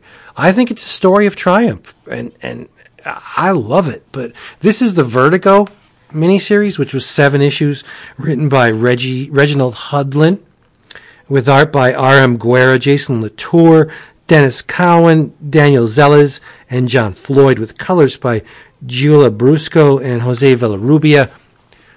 Why should you read this as opposed to watching the, the film? Well, if you know anything about Tarantino, you know he writes um, wide. Uh, he writes long. He writes far more uh, than what actually appears in his his films. He cuts a lot of shit out because running time, right? Uh, his his films would be extremely long, and while he did break up Kill Bill into two chunks, more often than not, the average moviegoer is not going to go to a four-hour plus movie. It's not happening. People don't have that attention span. So what this Django Unchained miniseries does is it presents the script as originally intended by Mr. Tarantino. Meaning, there are scenes in this sequential uh, adaptation that do not appear in the movie. For example, uh, there's an extended sequence illustrated by the awesome Jason Latour that details just how Broomhilda landed in the clutches of one Calvin Candie. I don't think it's explored to the degree in the film that it is in this um, comic series. Uh, there are other there. There's um, sequences with uh, King. you guys still there? Because I don't hear Yep. anything. Oh, okay. Yeah, co- Yeah, Yeah. it got real silent, so I thought it, you got cut off. There are sequences in here with uh, Dr. King uh, teaching Django the ways of the bounty hunter and how to think and how to act. And act meaning how to pretend you're someone other than yourself. Like there, there are many instances in the narrative where King specifically tells Django, "This is who we are pretending to be. This is not us." So I want you to go in there and pretend you have zero connection to these slaves, and you are totally unconcerned with the the their plight. Uh, obviously, that's not the case. It's not the truth, but we are we're acting in order to achieve our goal. And uh, I I I just think this series is incredible. It it's uh, I didn't buy it when it first came out. Uh, but the, as I said, the, the level of visuals is on a, a, a, a par with very, very few books. You got Guéra, who just killed on Scalped and twists your head around in, in this Django. Um, Jason Latour, I think, does unbelievable work on this book. And then you have Denys Cowan, who is, should be a household name and he is perfect for this book. Like I I love every page of this thing. Um, is it brutal? Yeah. Is it is it? Um, I, I think it'll be a hard sell with a lot of people because there are words that are thrown around in this book, much like the film, that may make some, well, most people a little, you know, uncomfortable. But it is the reality of this this time period, right? I don't ever, I mean, we've gone into this before. I don't use the word, but reading it in context with a certain time period, it, it, it is the way they spoke, right? People were very unconcerned with, with the feelings or, or, or the emotional well-being of, of people of color, right? They would throw this word around without a second thought. And that's just how it was. Was it right? Of course it wasn't right. But this is a period piece. And so, you know, the the the dialogue is very, very authentic. Let's just put it that way. Um, yeah. Uh, as far as a, a glimpse beyond the narrative of the film, narrative narrative of the movie, I think it's it's very important series uh, because it, it just fleshes out even more what Tarantino and company brought to the screen. And uh, I think it, it needs to be read because uh, maybe your your lethargic, lazy, complacent asses will learn something from this book. Uh, those who do not heed the uh, uh, pitfalls of history are doomed to repeat them. So somebody who uh, is um, uh, ignorant to the, the, the plight of people of color should really read this this book because maybe it'll it'll show you something and and guide you on a better path. Django Unchained, it's wonderful. I don't mean uplifting wonderful. It's wonderful. It's just extremely well done. Um, period piece. Okay. Yeah, I enjoy. I enjoyed. I, I read it when it was coming out because I was a big fan of Tarantino and a fan of Guéra. So I yeah, I remember liking it. I mean, Martin Luther King Jr. stressed the importance of education, but not only education, but education mixed with character, uh, and, and that's what I think is is evident in this book. Like Dr. King teaches Django a whole bunch of stuff that was far beyond his reach as a slave. And uh, did Django have the mental capacity uh, to uh, absorb this information, like more than av- the average person? Sure, but it's it's that knowledge mixed with the the fortitude, the, the the character fortitude that he had that I think makes Django a very um, he's a character to root for, right? You you want to see him come out on top, and that's exactly what happens, right? Sure, he goes through a lot of shit during the course of the, the story, but you know, that only makes it more rewarding in in the outcome. I dig it. Yeah. But I mean, I did hesitate because Jason did point out that yo, you know, with today being what it is, ah, maybe it's not the best idea. But I, I bring it to the table with total um, honesty. I just think it's a, it's it's a wonderful story of a, of a man who who succeeds despite the the uh, limitations of imposed upon people of his color. Yeah, I mean, listen, it was written by Reggie Hudlin, Yeah, who is a who is who himself is a black man and and a, a director of you know a movie director himself. So I, Yeah. I yeah, yeah. Oh, and, and I listen. I you know I wasn't sure you were going to m- mention all of this on the show, but okay, you have. Uh, I I I I love the film. I mean, I I, I think it's a great film. Uh, and I as I told you today, I, I don't I don't personally think that it is like a racially offensive film, but I'm also a white dude who loves Tarantino. So, like, that being said, when the film came out, I definitely did a lot of reading as to what was the interpretation of the film, and it runs the gamut. I mean, lots of people of color, entertainers of color, directors, writers, critics are complimentary of the film and have no issue with it. Um, some do, and it's no different really than. Um, well, it may be different, it, but it, it is a similar argument to what some people feel about using of things like the N word just generally, right? Like people of color use it all the time with each other, and for for many, they it's viewed as as uh, as retaking the word, you know, as as owning the word. For others, Sure. like like Ta-Nehisi Coates, he he's against it. He thinks it's if he had his druthers, no one would use it, including uh, black men and women. But but my point is, I, have no like I didn't bring it up, meaning like I thought, but I just thought, well, I don't know if some might think, oh, you're talking about Django on Martin Luther King. I, I have no issue with it because I agree. I think, I think certainly intent matters. I would hope with these things, and and Tarantino certainly had no intent of being racially insensitive or offensive. Obviously, Leo DiCaprio and Sam Jackson and uh, everyone else in the cast also didn't. So I, I I have no issue with it, but you know, just wanted to I wanted to preempt it to make sure in case. But you've obvi- you're, I think you've, you've acquitted yourself well. Um, as a white guy, I find the film and the the comic series a triumph of the the human spirit. Regardless of what color Django is, I think he he conquers every obstacle thrown in his way.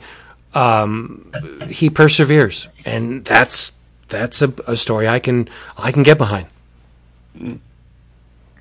Yeah.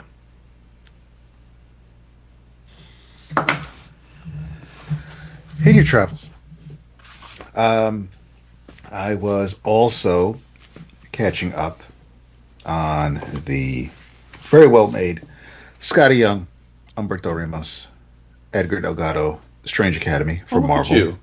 um, and it is the the the current arc uh, is I, I- I need to find out what the hell's going to happen. Um, this is still as as we talked about when the first issue came out. Um, the that Strange has opened a school down in Nolens, uh, and the the faculty consists of Illyana and Jericho Drumm, uh, Daimon Hellstrom, and other magical or mystical Marvel characters you're familiar with. The students uh, are all from the far corners of the Marvel Universe. Uh, there's Emily, there's Doyle, Dormammu, there's Shaylee, there's Alvi and Eric, they're from Asgard. Uh, there's Desi, Zoe, Toth from Weird, Weird World, uh, Gus, Jermaine, and Calvin. And every character, every student, uh, not only looks different, but they all behave differently. Nobody is sharing the other's voice. Even even the the, the brothers from Asgard, um, personality wise, are very different. The I, I, I think it's it's fantastic story. I, I love the idea of it, um, but the and and and surprisingly, the comic with a bunch of kids, nobody annoys me, and everybody is. Um, I, I, I, it's it's different than Deadly Class, obviously, but there's just there are moments where um, you you see the the clicks form. You see who students kind of, who kind of hang out together. There's a little bit of tension between a couple, and and and Doyle's got a crush on um, on Emily, and I I I I hope that um, and I I'd love to see it. I don't know. I, I in this day and age, I doubt would get it, but I'd love to see the the the students. I'd love to see them grow. I, I want to see more of them. I want to be able to um, see what happens after after their first semester is is over. I um, and I'd say we won't. I just, I mean, I would like more of this, and and uh, the way things work in comics. Someone else may come along. This may just be however many issues Skottie and Humberto are doing, but this has been it, it has been a ride. It's been great. Um, there are some hints of of uh, possibly some things to come uh, with our students and how, how how that may turn out for them. But but the school itself is great. There's a um, the the the sixth issue, the way it ends, um, Stephen comes to the rescue um, because one of the students is gravely injured. I'm going to leave it at that. Um, and uh, Humberto, when he shows all the students, everybody's face, and when they find this out, um, it's fantastic. It's a great full full page, but uh, the cover of the seventh issue kind of it's it's it's a weird situation for Stephen Strange to to kind of be in, it. I think I I, I, love that um love that idea. But it's been it's it's been a hell of a lot of fun. It's like I said, it it, it looks amazing. Um, I mean, I I've got a crush on Humberto, so this is nothing new. But he and, and even Delgado's colors, they're they're a little um they're not muted. They're maybe just a little bit more subdued. Almost uh, in some sense, in, in, some cases, it almost looks like colored pencil. It just it, it's not as um, as as as bright or as stark or as, as, as flat maybe as like some of the Spider-Man work that uh, Humberto has done over the years. It, it's it's very fitting. It, it, it gives it a very atmospheric vibe. It, it it works in this setting. I think it's a overall. I, I really like the package on. Um, on Strange Academy. The issues have been fantastic. Um, they they don't read fast, but when I get to the end of an issue, I, I kind of wish I still had more. Um, but it's been a blast. So yeah, in your travels, if I, I know the um, I know the first, I think it's the small graphic novel trade format that they've been doing with some of the other all ages books. But I think uh, I think the first collection with the first six or eight issue, I, I think it's been solicited. Um, I'm waiting for the seventh issue, but uh, it's been um, it's been a blast. So in your travels, get yourself Strange Academy. Respect. Just in time for us to get Skottie back on the show. There we go. Um, in your travels, to take you to a new place, just like Star Trek Discovery went to places heretofore unknown in that universe, in the Roddenberry verse. I'm taking y'all to a place that we have never mentioned before in the EOC verse. And that is Tapas, as in the Spanish side plates. Tapas.io is a website. There is an app, which is the more popular way to access it T A P A S. Uh, if you're wondering what it is, it is the upstart web comics app and community. I say upstart because, as I understand it, it's significantly smaller in scale at present than Line Webtoons, which is the global juggernaut of web comics, and we have talked about that before. Uh, Tapas is younger, less of a fully formed community, but gaining gaining ground. It's getting a lot of momentum. Uh, it's it's building a nice network effect, and those who are um, webcomic creators and or big time fans of that portion of the medium have been singing its praises a lot lately. So I was curious about it, and a few people recommended to me a comic that's on Tapas called Fangs, all caps, F A N G S, uh, written and drawn by Sarah Anderson and there have been 78 um, episodes, they call them, to date. Basically, an episode is is a, a strip, so it could be anything from one panel to let's say six panels, like six grids, but it's just one anecdote per diem. Um, she started the story back in on Halloween of 2019, but the vast preponderance of the series happened in 2020. It um, it it ended in July. Um, although I believe, I hope, I haven't confirmed this, but I hope it's just end of season one. And then they've subsequently put out a, a hardcover um, collecting the whole thing uh, in September. You can get it at uh, all the places you might be want to get hardcover comic collections. I just placed my order on Amazon for it uh, this weekend uh, after reading the series. But um, to the point, I, I read the entire thing. I read all 78 chapters this weekend and loved it. It's um, it's a romance comic. So Vince, you can turn your ears off. Dap, you can tune in. Dap, nice. you would love this. You would absolutely adore this. Vince, I think this would make your eyes bleed. Um, it's a very simple illustration. Essentially, it's a story of a budding romance between um, a uh, young woman who is she's got a 25 year old corpus, but she is a 300 plus year old vampire, and her new her new boyfriend who is a, a werewolf. And it's just a romance comic, really well done and executed. Little anecdotes and um, a- about the quirkiness of each other being creatures of the night. And um, I sent Vince a few images that hopefully you can put up in the image gallery, but it's just cute and clever, and you believe that they're really into each other, and it's modern, and it just made me laugh out loud a bunch of times. Um, I just thought it was terrific, and it's a quick read. So if you have any kind of a soul or a heart, and you occasionally like to read something romantic, this is a perfect little um, step aside for that. Like I said, I read the whole thing basically in one sitting. It's it, maybe two sittings, but it, it, it's a very quick read because again, most of these are one or two two panel stories, um, and it was great. So I hope we get more of it. Um, even if we don't, Sarah Anderson is now squarely in my line of sight for whatever she has planned next. I know she's done um, what I understand to be a very popular group of younger reader uh, web comics called Sarah Scribbles. I I'm, i have not checked that out yet. I'm not sure it's really meant for me or not. I haven't seen it yet, but I think that's pretty popular too. Uh, in any event, if you are into web comics, you can go onto the Tapas app and just search for Fangs or you can go to tapas, T-A-P-A-S dot I-O slash series slash fangs comic.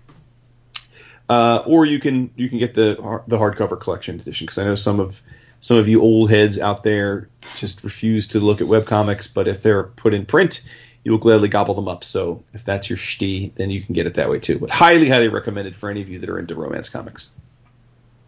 Nice. It looks good. Yeah, it does. Oh, yeah, de- yeah. I, I, mean, I like the art, but yeah, you know. yeah. I figured you wouldn't mind the art. It's it's just not your genre. No, but it, it's it's. I mean, it's it's really funny. Like like. It, I mean, it's funny because it's just simple and dumb. You know what I mean? Like it's it's it's, uh, like there's not a lot to it, but it's it's it. You're like, oh yeah, that would be what it'd be like if a vampire was trying to date a, a werewolf. That's funny, you know. So nice just tickled my fancy. I'll tickle your damn fancy.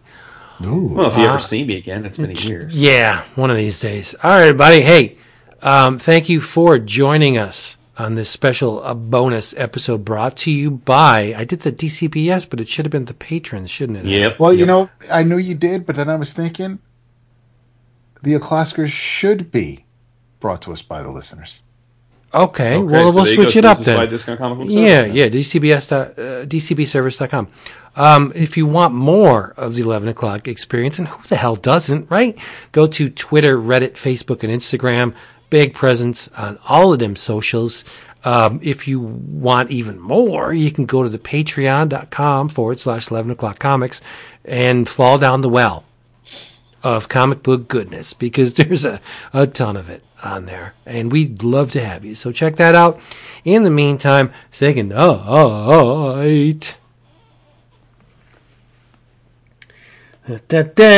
goodnight. I just did Michael roll the boat ashore. What the frig is happening? Is happening to me? Michael, Michael drowned in your own vomit. Uh, David. Good night. Hallelujah. Michael rowed the boat ashore. Ah. You are spent. I am. I'm spent. It's so stupid. David, it is. It is. rid- it's it's ridiculous. Like, why would Michael row the boat ashore come to my mind? That is an excellent, excellent question. It is. It's so dumb. Maybe I'm being taken over by. You so stupid. I am stupid. But anyway, this was fun. Uh, we love you. Come back next time. Say goodnight, boys. Do it. Yeah, boy.